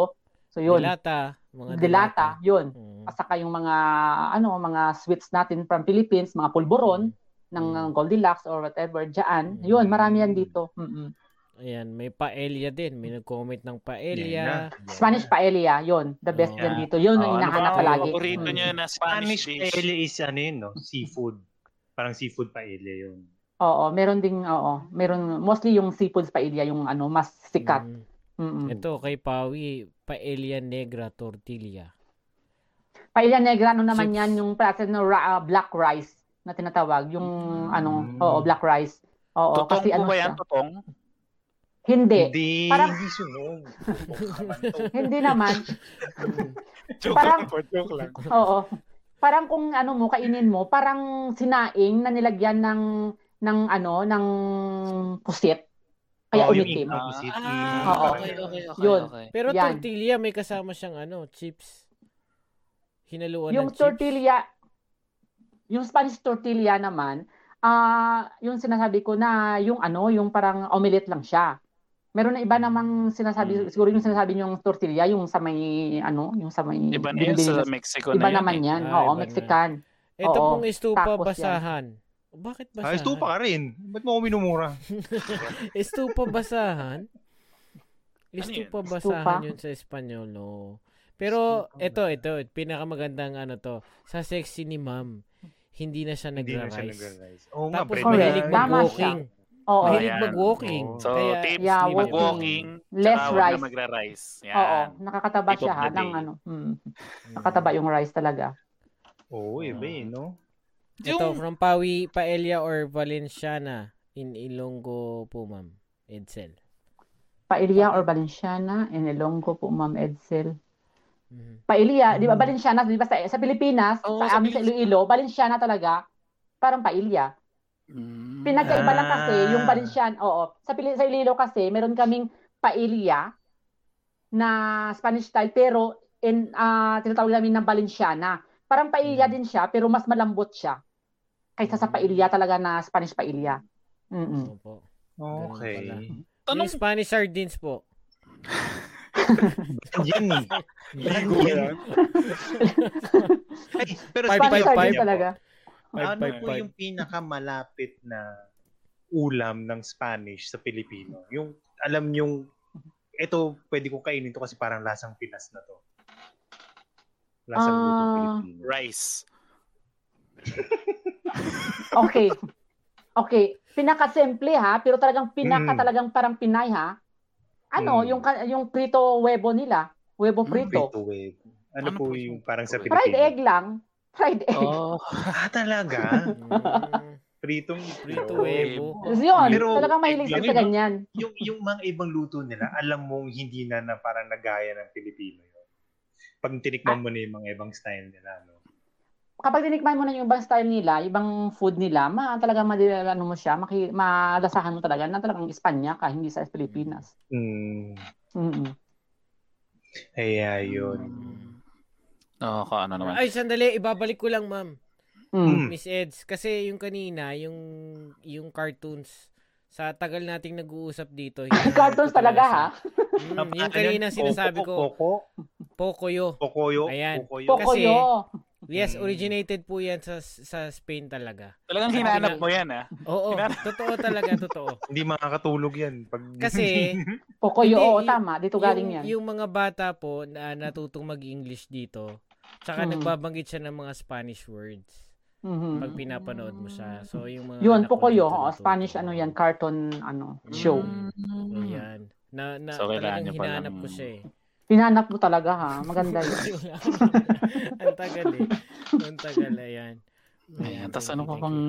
you. Yan, ano ba, marami. besides sa tips para sa ano, para sa mga pupunta, Hindi, uh, meron akong question. Kasi sabi Go. parang madali ka makakuha ng... Kasi ano, magtrabaho ka lang, maging good citizen ka, magkakaroon ka ng citizenship. So, Mhm.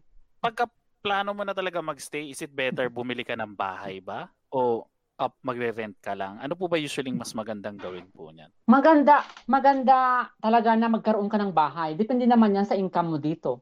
Kapag parang hindi mo kaya, edi wag mong bilhin, mag-ano upa ka na lang. Pero kapag talagang Hmm.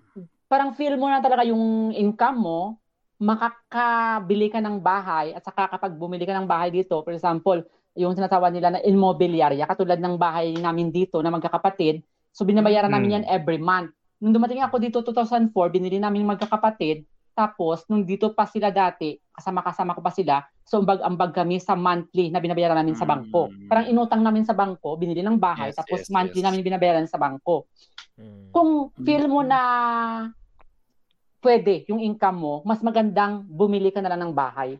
Kasi nga, Mm. kaysa sa magrenta ka, magrent ka na labas lang na labas yung pera mo, walang balik. So, for example, katulad na sa amin dito nang binili namin ng bahay. So, later on, kapag gusto ko na namin na umuwi ng Pilipinas, binta yung bahay, ibalik yung pera. Mm. Kaysa sa Sabagay. mag-rent ka, na mawala yung pera mo, manggupa ka lang. Tama, tama. So mas maganda kapag mayroon kang bahay talaga. Kasi parang Mm. parang nag-invest ka lang. Yung kita mo pupunta sa bahay. Kung maganda po yung work nyo dyan, or is it Mhm. reachable ba ng normal na trabaho ang makakuha ng bahay dyan? Hindi. Mahirapan ka kung mag-isa ka lang. Mas maganda kapag asawa mo, kasama mo rin nagtatrabaho. Kasi kapag Mm. mag-isa ka lang, tapos sine-check nila kasi eh, ng bangko na kung pwede ka bang Loan sa'yo o hindi. Mm. Oo.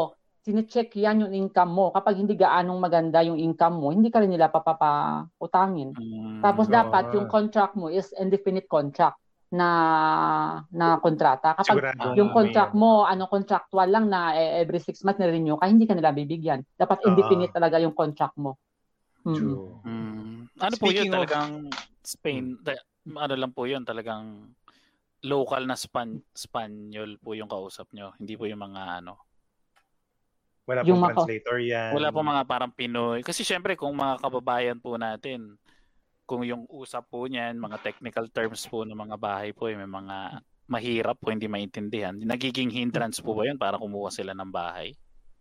Hindi naman, hindi nila iniisip yun yung magkaintindihan kayo hindi. Basta yung yung ano mo, yung income mo sa bangko mo, yung pera mo, talagang So may pera ka. Mm, may pera makakabili ka. Oo. Mm. For example, Pinoy ka ha, pumunta ka dito. Kahit hindi ka pa dito nga ano, kahit hindi ka pa dito wala hindi ka pa Permanent? talagang permanent dito. Tapos Oh. makikita nila may pera ka talaga sa bangko, bibigyan ka nila ng bahay. Mas makakatulong 'yun kapag may bahay ka, makakatulong 'yun na i-process ka agad nila yung residence permit mo dito na mag-legal ka sa Espanya. Kapag makabili ka ng bahay sa kanila. Ah, yun yung parang panghahawakan nila na. Gusto Oo, na ay may bahay siya dito, pues Mm. ibibigyan ko na siya ng ano, ng residence permit. Ganon. Mas mabilis, no? Maging bagay. Mm. Kasi speaking of- Miss speaking of ano, Miss Eds, oo. Sige. Hmm. Speaking speaking lang of of ano, um, getting a house o kumukuha ng bahay dyan sa Spain. Kasi Hmm. meron po rin dyan sa Japan na Okay. sir, may may kilala po kami si Ma'am Maricel na kung Mhm. gusto niyo pong From- matulungan ko ano, from home tech, kung gusto matulungan kumuha ng bahay kasi nga dahil dahil hapon tutulungan kayo tutulungan ng mga Pilipinong makaintindi Mhm. paano gawin yung mga Kasi proseso. Japanese po siya, 'di ba? Japanese yung mga Mhm. contracts, mga ganyan. So Mm. Mhm. si si Maricel Season po ng From Home Tech. Oh, that's good. That's nag good. nag-help sa mga Pilipinos. Kababayan po natin na hindi Okay. marunong magsalita. So sila po siya po Ng yung nagiging. Yung parang, Translator oo. po. Siya po Oo. yung mid ano po. So from step 1 to step ano hanggang makuha Oh. niyo yung bahay talagang tutulungan kayo. So That's good. Mm. kasi may mga siyempre may mga instances na hindi mo naman alam yung mga situation, may Mhm. mga pinapakit na yung ibang ano. Alam niyo na yung mga ganyang senaryo pero dahil nga may kababayan ka na tumutulong sa so binibigay lahat sa iyo ng mga ito dapat mo makuha, ito yung mga mga dapat mong gawin. na Yung napapadali. Na ipapaliwanag ng maayos. Yes. So marami siya Maganda yan. natutulungan. So yun yung mga Saka syempre, bukod dyan, Miss Eds, no, para sa mga fellow Filipinos natin, baka nandito sa sa Japan o may kamag-anak dito sa Japan na wala pang bahay, syempre, affiliated din yung, yung Threesome Podcast. Ah, once na nag-message sila dun sa sa Home Tech, Tech. Maricel Season, yes, Okay. i- i- parang gagamitin lang yung code na TSP and then Oh. merong oh, meron siyang ah, matatanggap na ano ba yan, huge? cash reward Sa- from TSP. Yes. Oo. Mhm. Ayan. That's Pero kailangan Oh, pag yan. that's good. Pag ano, kaya ano. Mm. So, Very hopefully, good. marami pa tayong matulungan ng mga Mm. kababayan natin dito That's sa Japan. good. Magkaroon ng bahay. Yes, ma'am. Kasi nakakatuwa. also- kasi ako po, galing po ako sa Japanese na nakausap. So, oo lang po ako ng oo. Hindi May ibang terms na maintindihan. hindi ko na maintindihan. Oh. Nung kinausap ko na po si Mama Maricel, may mga Iba na. makukuha pa pala ako dapat na hindi ko na nakuha. Okay. Na napanghinayangan ko na sana 'di ba? Sa kababayan na lang po sana ako lumapit para mas naging maganda po yung takbo. Ah, Mhm. ayun. Mhm. Okay. Ayan. Lesson learned. Yes. Iyon. Ayan. Dito naman sa So, Espanya ma'am- walang ganyan. Walang ganyan. Ah. Ay, wala po tayong kababayan. Sa Wala. Wala ano na yun. nag Wala. Tsaka, Kasi yung mga contracts, no, mahirap yun. Kasi katulad dyan, Mm. Espanyol. Mm. mm, Ah, Pero kapag ganyan na yung ano sa mga immobiliarya na tinatawag nila, yung kung saan yung mga agency na nagtitinda ng mga bahay. Meron silang mga Spanish talaga na mga na nagtatrabaho sa kanila na para mag, mabilis magkipag-communicate yung mga Pinoy. Meron Ah, silang ano, oo, mga- meron silang ah, empleyado na um, ano, bilingual. Mm-mm. Mm. Okay. Nakakatuwa naman yan. Mm-mm. So yun. Mhm. Uy guys, What? guys, may gusto magpatato ng logo ng Threesome Podcast. Uy. Kasi Daiko Sino? daw ang gagawa, live session daw natin dito sa stream. Ayan, sige. Habang ini-interview Aba, natin. Oo. Aba, matindi yan ah. Yan, Iba maraming yan, salamat iba ah. yan. Oo. Yan, yan, yan. Oo. Oops. Loyal, Ayun, loyal. Once again, mm, go, go. Mm, BBMs, Sorry, BBMs, uh, Feliz cumpleaños mi prima on Ah. May 28. Sa birthday ko yan, sa 28. Uy! Mm. Advance Kaya happy ganyan. birthday! Thank you. Hansi, padala mo yan. na yung ano, Jollibee. So usually po pag Oo. birthday po dyan, Yes. ah, paano ang nagiging celebration? Yung mga birthday Filipino hindi- style o medyo Spanish ano na? Ano? Depende sa mga kasamahan mo. Kapag mga Pinoy kasamahan mo, Filipino style. Pero kapag mga kaibigan mo mga Spanish o kasama mo sa trabaho mga Spanish, Spanish style naman. Ang maganda dito kasi kapag mag-celebrate ka ng ah, birthday mo, hindi katulad sa atin na, okay, birthday ko, punta tayo sa restaurant na ganyan, lunch tayo o dinner tayo, ikaw taya, ta- talaga yung taya. Dito iba. Kapag in-invite mo sila, pupunta sila ng restaurant or hotel na mag-dinner kayo o mag-lunch, ambag-ambag yan. KKB. KKB. Hindi, ambag-ambag na lilibre ka, ganon? Oh, Ambag-ambag as in, lahat kayo, kasama mo, yung makasamahan mo, for example, uh, let's say, um, Meron tayong 200 apat. euros, 200 euros, Ah. lima kami. So, ano yan, i-divided by 5 yung babayaran. Hindi ikaw lang mababayad na celebrant. Kaya mas, ma- mas Lahat kayo masarap lumabas. Mm. Masarap. Kaya yayayain mo lahat. No? Kasi dito, Yes. pag birthday mo, ayaw mo. ano eh. Pili lang yung invite mo. eh. Teka lang, one, Wala. magkano ba dala ko? Oo. Okay, dalawa lang na. kayo. Halika na, halika na. Oo. Ganyan dito, Oo. kaya maganda. So, na- napunta na tayo dyan. Ah, Miss Eds, nagkaroon po ba kayo ng relationship with the Spanish? Yeah. Lahat, nang dumating ako dito, lahat ng mga naging karelasyon ko mga Espanyol. Ah. At saka Paano explain po ko sa iyo, yung- oo. Oh. Explain ko sa inyo yan yung- pag mga dating days na yan? Yes. Eh, Yan ang gusto kong hati malaman. po ba kayo? Hati Yes. po ba kayo Yan gusto lalaki i-tackle natin ngayon. Yan ang pinaka, na, pinakaiba nila. Uminit bigla yung usapan. Okay, simulan na natin. okay, okay. Mm. Itagalog ko lang ha, para kasi na Okay. baka nanonood siya. At least, Oo. um, baka sabihin niya, ini- tinitismis natin sila. Bueno, Sige po. ito eh, ito. Yung pinakaiba kasi kapag um, Spanish boyfriend, kapag Mm. makipag-date ka sa kanila, hindi naman lahat ha, pero normal lang sa kanila yan dito. For example, yayain ka nila mag-meet tayo, dinner tayo, ganyan. Normally, sa first na date, lala, sila ang magbabayad. Okay lang yan. Okay. Mm. Sado yan. Okay. Sa pangalawa, either Babae ikaw ang magbabayad or Hmm. hati kayo sa babayaran. Pambawi or hati. Mm. Oo. Yun. Okay. Normal lang yan sa kanila. Hindi sila nahiya kasi normal yan dito sa Espanya. Mm. Hindi ka tulad sa Pilipinas na for example, makipag-date ka sa anong boy, girl, girlfriend mo tapos sabihin mo na, ay, Puro boyfriend lang ah, ang bayad. sweetie, hati tayo. O di ba sabihin nila, ay, ang cheap. Di ba? Dito wala. Ah. Normal lang yan sa, ah, oo. Hati tayo, chip. Okay. O sige, doon tayo sa ano. Fishbowl. Ah, Oo. Ayaw mo Dito mati. normal ah. lang yan. Kung makipag-date ka, hati-hati kayo or Okay, ngayon ikaw okay. tapos bukas siya, ganun. Okay. Hindi Ah, po ba kayo so, nagulat sa ganyang tradis- tradisyon dyan? Kasi syempre galing kayo. Mas nagustuhan nyo ba yun? Mm. Naging, ano po ba ang naging, ano nyo, impression or ano? Mm. Parang siyempre na, nasanay ka sa Pilipinas na iba yung style doon na para, parang palagi lang lalaki. Sa is- dito naman parang nasya ka, ay ano ba to? Bakit ako? Bakit hati-hati? Pero Teka lang, paano po yung habang scenario tumatagal, Hindi nyo pa po Okay. alam yun o alam nyo na yun? Alam, nyo alam na ko na na kasi na-orient na ako ng mga kaibigan ko na matagal na Ah, dito. Kaya alam ko na. Talaga. Oh, kailangan Na-orient na talaga. dala ka Kapag ng pera, ikaw na magbabayad. ha? Yes, na-orient ka na. Kaya Oo. hindi ka na masashock. So dapat before Ganun that, pala. ma-orient mo, orientation muna sa mga kaibigan mong matagal na dito. Baka mamaya eh, kung makipag-date ka na lang, hindi mo alam na hati-hati, sabihin mo, ay, bakit ako? O, di ba? Dapat Ah. oriented ka. Hindi ako So nag-withdraw. yun. Hindi ako nag-withdraw. Ganun pala. So yun, oh. yun ang pinagkaiba. Pero habang tumatagal ka, mapifeel mo na, tama nga, bakit, bakit siya lang palagi? Si, Mm. may trabaho naman siya, may trabaho ka naman.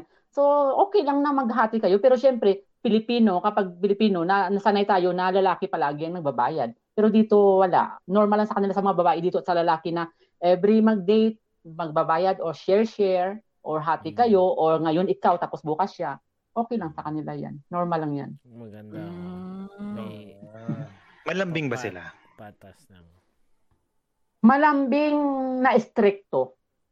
Siloso. Wow. Tulad sa point Siloso, na... hindi naman lahat siloso. Ay, hindi. Pero hindi naman lahat. Hindi sila stricto. Eh, hindi sila siloso. Hindi, majority stricto. Hindi. Paano okay lang sa kanila. stricto? Paano ang klaseng stricto? Stricto as in kapag mag-usap kayo na kapag ah, hindi na nagustuhan, sasabihin niya sa mukha mo talaga. Hmm. No, Hindi na. Hindi lang katulad natin ng mga Pinoy na yung mga lalaki na kapag medyo gustong-gusto na yung babae tapos hindi mo nagustuhan yung ginawa niya, tahimik ka na lang tapos lambing-lambing ka na lang sa kanya. Hindi. Sa kanila kapag hindi ka na niya nagustuhan, sasabihin na sa mukha mo, ay hindi ko nagustuhan ganyan, ganyan. Tapos Mm. parang galit na galit siya, parang mag-aaway na kayo, magpukpukan na kayo, pero kinabukasan iba na. Iba na, calm na sila, iba na naman yung ambience. Pinasingaw Oo. lang. Ma-. Oo, Mm. parang stricto sila, parang aawayin ka na nila, parang end of the world na, pero ah, after that, wala na. Parang wala na. na, no? Nung Oo. una po kayo nag-date, ano, question. no? Sorry, singit ko lang, no? Yun yung tipong kinagabihan nag-away kayo, no? Tapos kinabukasan, parang nag-iimpake ka na ng damit, no? oh, Oo. nangyari sa'yo? Oh, hindi, ano lang yun. Gaganunin ka na. Hindi, Oo, sinasabi normal lang sa kanila. Oo. Oo. Mm. Ano ko lang, connect ko lang sa question ni Mom, ano nga, ni Pinay Mom's Vlog. Sabi niya, Hmm. nung first date niya po, ah punctual po ba ang mga Mm. Spanish? Punctual Kumbaga naman sa- sila. Mm. Mas Parang- late yung mga Pinoy. Tayo ang late. Ako yung palaging late. Dati. Di lang? Oo. Filipino time. Aminado, aminado, no? Filipino time. Tinalo, oo, tinalo yung Spanish sa punctuality ah. oo, punctual sila. Punctual. Where, where na you? On the way. On the way. Kukus-kus pa. Oo. Ma- Nakakatuwa naman, no? At least may mga ganyan silang... Tapos sa ano naman, for example, um, lagay na natin, nakadate na ka, nakahawa hanap ka ng boyfriend mo, live-in na kayo. Sa bahay naman, ganun din, hati-hati. Hindi Mm, sa talaga. style na, ay lalaki ka, ikaw na lang. Oo, ganun, di ba? Mostly, Mm, mostly. mm, Dito, kapag may trabaho, kasi nga dito sa Espanya, may trabaho yung babae, may trabaho yung lalaki, edi share-share, hati, hati sa bayad, Maganda bayad ng bahay, hati sa pagkain, lahat hati. Walang normal lang sa kanila yan. Tama naman. Kasi, kasi pag nag-unite naman kayo, pinaghahatian nyo talaga yung dalawang buhay nyo. eh. Tama. Hindi naman Mm. hindi naman yung nagsama kayo para ako na bahala sa buhay mo. Hindi naman Ah. yun. Meron akong ano, kasi dito sa Japan, Hmm. ah meron po ako mga, kasi nako- kasama ko po sa trabaho is puro Japanese po. So, sa kanila po, ah sweldo ka kunyari ng ano, pag sumweldo ka po, ang asawa, kinakukuha lahat ng asawa, then binibigyan na sila ng allowance. Usually, 200, sabihin na natin in dollars po, $200 to $300 in a month, yun na yung allowance mo. Tapos wala ka na, sa akin na lahat ng ano, ako na maghahawak lahat. Ganun po sa Japan eh, may mga ganun Tradition po nila sila. yun. So, Mm. bali, Okay. gawin mo lahat ng gusto mo, yan na yung pera mo, pero wala ka na makukuha. Pag naubos yan, wala ka na makukuha. Usually, ganun yung ano, sa Mm. Japan po. Sa inyo dito- po ba, may walang ganyan? Dito naman sa Espanya, kapag mag-asawa na kayo or talagang partner na kayo, magkasama ko sa bahay, kanya-kanyang bank account. Yung income mo, punta sa ang bank account mo, kung income ng lalaki, punta sa bank account ng lalaki. Tapos maliban dyan, kung gusto nilang magkaroon ng isang account pa na share, Mutual yun, savings. na maybe nila. every month, magbigay sila ng tag- 200 or 300 euros per head, yun, iba naman yun. Pero Mm. talagang kanya-kanyang bank account. Mm. Oh.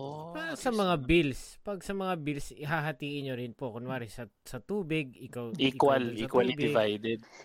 Kapag talagang, for ex- eh, ano ko na lang sa examples, nung kasama ko yung ano ko, kalibin ko dati, ah kasi hindi naman siya gaanong ganyang kayaman. So, yung bahay niya, kasi sa kanya yung bahay, tapos yung pagkain, for example, naghahati kami sa pagkain, example lang, yung gastos namin sa pagkain, lagay na lang natin na 300 euros per month. So, every month, nagbibigay kami ng 150, lagay namin sa parang box, na dyan namin kinukuha yung pagkain. Tapos yung yung ano naman, yung bills, so hati din sa bills.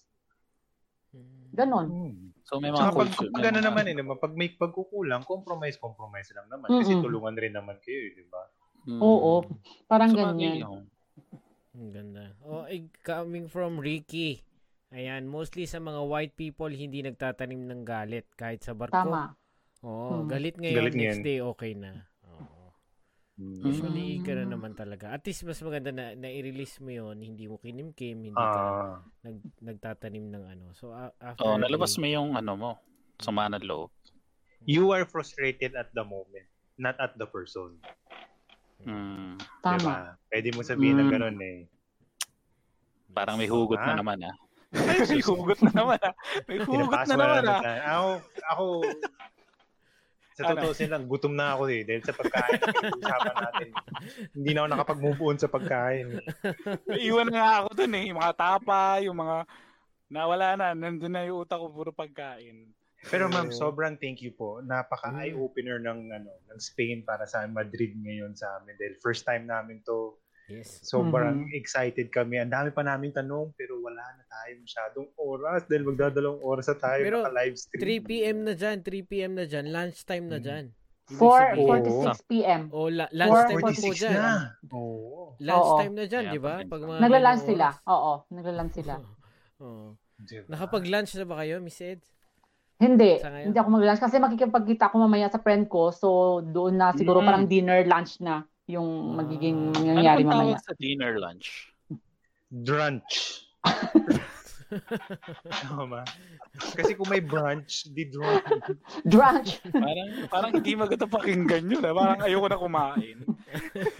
sa ano na lang, sa Spanish term, uh, comida cena. Kasi Comida cena, cena is uh, dinner. Tapos comida Oh. is lunch. So, tinatawag namin kapag magkita kami na parang hindi rin lunch, hindi rin dinner, comida cena. Mm. Pero, Yung pero hindi naman may tumataba. kumida Hindi, dito ah. hindi naman May tumataba yun yung eh. mga tao dyan, eh, no? Ano, no? Hindi naman po tumataba yung mga tao dyan, no? Hindi sila yung tabain. Hindi. sa- Mga Spanish, ganun mga maano sila, ma, parang uh, conscious sila sa kanilang figure. So, Mm. hindi marami yung taba dito. Lalo na sa mga lalaki nila, mahilig sila sa gym, yung pagkain nila parang control talaga. Hindi, hindi tabain. Pero Ah. marami po bang gwapo dyan? Super, marami. Tatangos ng ilong nila, eh, no? Sa Real Madrid, di ba yung nakikita naman na si Cristiano Ronaldo, yung mga magagaling na soccer player eh. Oo. Gwapo ba, ang nila. dami mga gwapo na ano. So, Marami, Wala- maraming gwapo. kaya pala marami tayong mga kababayan na Pinay po dyan. Sa, Na gusto magkapag-asawa ng uh, Espanyol.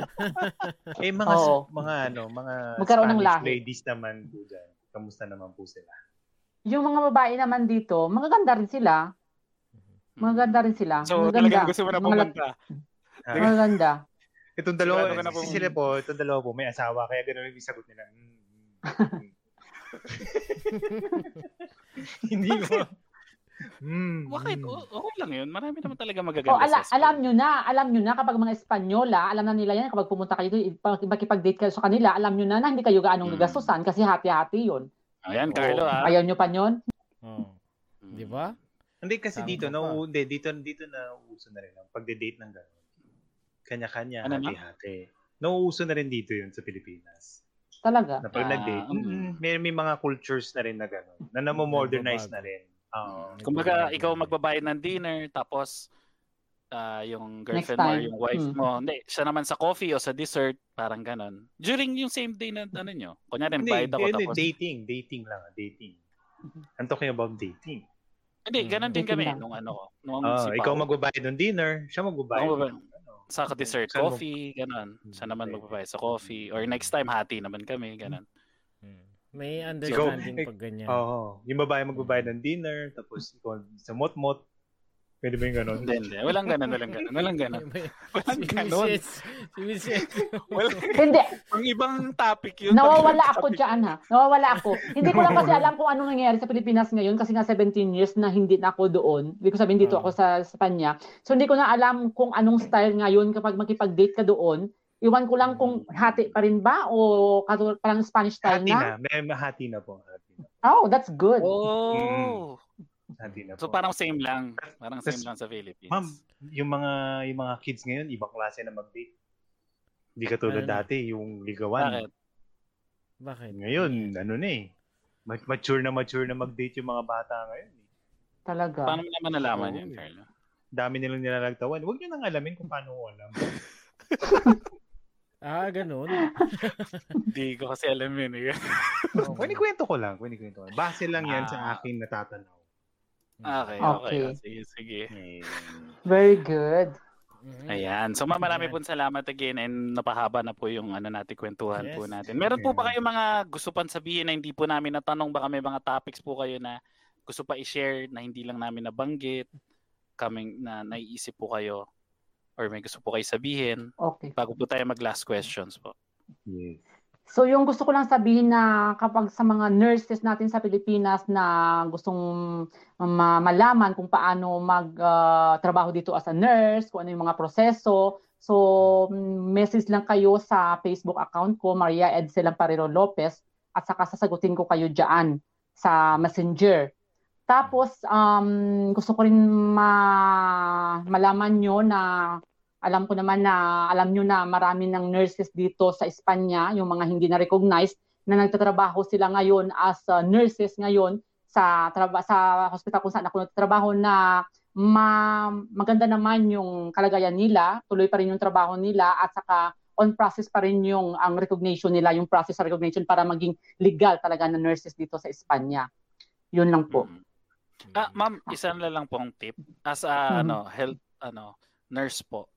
Ano pong gusto niyo pong sabihin sa nakikinig dahil po ngayong COVID? Ano pong gusto niyo po sabihin na tip or ano pong dapat gawin na yung mga basic po na dapat pong malaman para lalong maiwasan po tong pagkalat po ng ano, COVID. Oo, sa mga tao naman na, na dahil sa alam naman natin na yung pandemya tuloy pa rin, tuloy patuloy lang wag kayong matakot sa bakuna kasi mostly yung mga question na na-receive ko sa sa Facebook da, ah, tungkol sa bakuna, kung sa vaccine na kung pwede ba o hindi ba, ano ba. Huwag kayong matakot tingnan nyo kasi nga ah, ang dami ng na vaccine o dahil sa vaccination lu- bumaba yung ano yung um, case ng ah, mga ah, COVID positive dito sa Espanya. Kaya wag niyong katakutan yung vaccine. Wag niyong katakutan yung mga side effects kasi nga ang dami ng na vaccinize dito sa Espanya. So maganda yung ano yung yung ano yung result. So wag kayong Mm. matakot tapos tuloy tuloy lang kung ano yung inuutos ng ano ng um, Department of Health, sundin lang at saka sundin lang hugas kamay. Ah, kapag ga- gamitin yung ah, face mask, dapat gumamit ng face mask. Pag sinabing bawal, bawal. Yun lang po. Mm. Ah, regarding po dun sa vaccine, kahit ano pong vaccine yan. Ah, Sa akin, sa amin dito, mostly ginagamit is uh, uh, Pfizer. Susubok na yan dito sa Espanya. Pfizer. Mm. Oo. Ah, maliban pala doon, maliban sa diyan sa pinag-usapan natin um, related din sa vaccine. Um, yung inong ano um, additional information lang ha. Kapag naka-vaccine eh, dati kasi ah, nung lumabas yung ah, Pfizer, dalawang ano injection. Mm. Okay? Three, three, three weeks yan. Tapos another injection, another, another dose. Pero kapag nakadaan ka na ng ah, ano ng virus o nagpositive ka na dati sa virus, isang ano lang, isang injection lang, wala nang second dose. Mm. Oo. Yun Ay. ang nangyayari ngayon. Ma'am, Mm. ito ba totoo po? Kasi ito narinig ko lang, I'm not sure kung totoo. Pero sabi nila, ang European countries daw will be re- pag nag pag magche-check sila ng mga Asian countries passport, Okay. mas gusto nila Pfizer and Moderna ang vaccine na na-take nila. Yes, kasi kasi subok na ng European countries yung ano na yan, yung mga vaccines na yan. Kaya kapag ganyan yung ginamit sa inyo da, from uh, ano, from other part of the world, mas ano nila, mas uh, na ma-recognize Tiwala nila. nila. May tiwala sila. Mm. Oo. Okay. At saka pinag-uusapan niya yung dito sa ano sa may Espanya na yung pag ano, yung pag-implement ng ah, ano, yung vaccine passport na kapag na-vaccine ka na, pwede ka na mag-travel any part of uh, of the world. Mm-mm. Gamit kasi mo lang ngayon yung vaccine passport. ano eh, Nag-uumpisa na po mag-travel eh. Lalo na sa States, marami na Okay. nagka-travel, marami na po. Marami na nabavaccinate sila. sa nila eh. Oo. Hmm. Dito naman sa Espanya, eh. tina- oo. Dito naman sa Espanya, tinatanggap na namin dito pumasok yung ano, yung mga na-vaccinize na na na, Vaccinated na na. bakunahan na from other countries. Yung passport, Ayun. no? Yung, yung gan- meron mag, ma-implement na Mm-mm. rin po O yun. kahit certificate lang naman ngayon, bin- bina, parang oo, open na sila. Kasi dati kahit nabakunahan ka, hindi nila papasukin dito sa Espanya. Ngayon, okay na sa kanila. Mhm. Hmm. Ayan. Ayun. Mm. Thank you, thank you for that, ma'am. Thank you rin sa time. Sobrang salamat din. Ang Thank you din sa na inyo. kwento. Mm. Yes. Thank you for having me. Thank you for Yes. ah, ano, thank you dahil kay Ma'am Sally. Yes, kay Ma'am Yes, Sally. Oo, thank you dahil sa po. kanya naka nagkakilala Shoutout tayo. kay Ma'am Sally. Yes, Mm-mm. marami pong Yung salamat. connection po natin at network. Mhm. Saan po yan? Ah, Kay sa labas Carlo po ba? Hindi sa akin yun. May, Motor may po ba yun? motor. May motor na ano. Dumaan. Dito siguro, Ah, sa gilid ng bahay. Oo. ayan. So, ayan. Ah, Miss Eds, maraming maraming salamat Ah. po, no? Ah, may Mm. question. Yes. So, Okay, last question, question tayo. Natin. Yes. Mhm. Ah. So, ito po yung tinatanong palagi namin sa mga ano, sa mga naging guest namin. Final question po talaga to para sa mga buhay abroad. Sa loob po, po ng 10 taon, saan niyo po nakikita yung sarili niyo? Ano po? Sa loob po ng 10 taon, saan niyo po nakikita yung sarili niyo? Sa loob ng sampung taon, nakikita ko yung sarili ko sa Pilipinas na siguro after that. Hmm. Oh. Mm. Retired na po? Kasama niyo po yung AFAM? Kasama niyo? Sana. Uwi niyo rin. Sana kasama ko na siya kasi gusto niya kasi talagang na-attract siya sa ano sa mga beaches natin diyan. So, Mm. after 10 years parang makita ko siguro siya, sana naman, hopefully, sa Mhm. Pilipinas with the a business. Mhm. Yun, maganda yan. Mm. More power. Yun. Yes. Yun na lang. Mm-mm. Yes, Yun siguro. I'm Miss sure. Eds, Miss. Eds, ah, sabi ni Pawi, ayan, dagdag eh, women empowerment. Ayan, nagbabayad na ang mga babae ngayon, no? Pero pogi Oh. points pa rin kapag mas malaki share ng lalaki. Oh, 'di ba? Hindi, parang may Wait, wait. Pogi, pogi lang yan sa moment. Pero Oo. sayang Tama. Oo. Tama. Hindi. Pero nare-realize naman ng mga babae yun. Yung mga ganong small gestures na ginagawa natin mga lalaki na tayo talagang magbabayad, tayo magbubukas Oo. ng pinto. Yung mga ganyan, Mm-mm. natatatak yan sa, ano, sa mga... Tama, Oo tama naman. 'yan. Ipunin nyo rin yun. Oo. Itanim nyo yung mga ganyang small Oo, gestures. ipagpatuloy nyo 'yan mga lalaki. Dapat Tapos pag, ganyan. tapos pag Mm. tinanong na, oh, ba't wala ka ng pera? Hindi mo ba naalala yung mga pinagagawa ko? Hindi mo ba naalala yung mga pinagbibili natin? Bubuo na tayo dyan. Tingnan natin yung next pay, yung sweldo. Oo. Ayan. Ayun. Mhm. Hindi, So, joke-joke lang ma'am, yun. Miss Eds, sana nag-enjoy kayo sa ating ah, Ay, nag-enjoy episode talaga ng ako. podcast. Very. Maraming salamat. Mhm. And syempre you sa so mga much. viewers natin at sa mga listeners, hopefully marami kayong natutunan dito sa Spain episode natin. First time ng uh, Threesome Podcast Yes. yan. Mhm. And uh, syempre, para sa mga gustong mag-support, uh, you can visit www.buymeacoffee.com slash threesome podcast. Ayan. And uh, sa Facebook, YouTube, and Spotify, you can watch and listen to us for free. Ayan. Oh, that's so, good. supportahan nyo na lang po kami. Mm. Subscribe, follow Yes. po, and share nyo po sa lahat ng mga kababayan po natin around Ah. the world para marami po Mhm. Nakakarinig ng mga ganitong storya and pwede po rin namin kayo maging guest in the future. Yes. Yeah, Ay, that's right. alam nyo ba Yes, bakit nasa Spotify kami? Para kahit naglalaba kayo, maglilinis kayo ng bahay, pwede nyo pakinggan yung mga story. Oo, Oh, papakinggan that's nyo yung mga good. storya. Mhm. Nice. Kasi alam naman natin, on the go tayo lahat pag nasa abroad tayo, namin natin ginagawa, mga Mm. chores, mga ano. So, Yes. play nyo lang po That's yan. Yan. Oo. Alright. So, yun. Thank you, madam. Sobrang daming namin Salamat din sa inyo. Thanks for having Kung me. marami lang yung oras, mas marami pa tayong Mhm. mapag-iipunan. We really appreciate po yung time and hopefully Yes. maging okay po lahat ng mga dreams nyo, mga endeavors nyo in the future ay makamit nyo Mm. po. And hopefully Mm. maging okay na po tayong lahat sa buong, pili- sa buong mundo. Yes. And rin po as a nurse, marami pong salamat. Saludo po kami. And Yes. Sa lahat po ng mga natutulungan nyo po, marami pong salamat sa ginagawa nyo po. And mag-ingat na rin po kayo kasi syempre kayo po ang nandiyan po, ang mga frontliner. Frontliner po. po kayo. Salute. Okay. Mag-ingat po kayo and hopefully Thank ano, you. healthy po kayo palagi. So Oh, you. maraming pong salamat again. Thanks a lot. God Ayan. bless. Yan. And with that, Bye-bye. this is episode 52 of Boy Yes. Abroad. Mhm. Buhay abroad. I'm Carlo. I'm Ravon. And I'm EG. Maraming maraming salamat. Stay safe. Have a, have a great weekend, guys. Peace. Threesome Podcast signing off. Peace.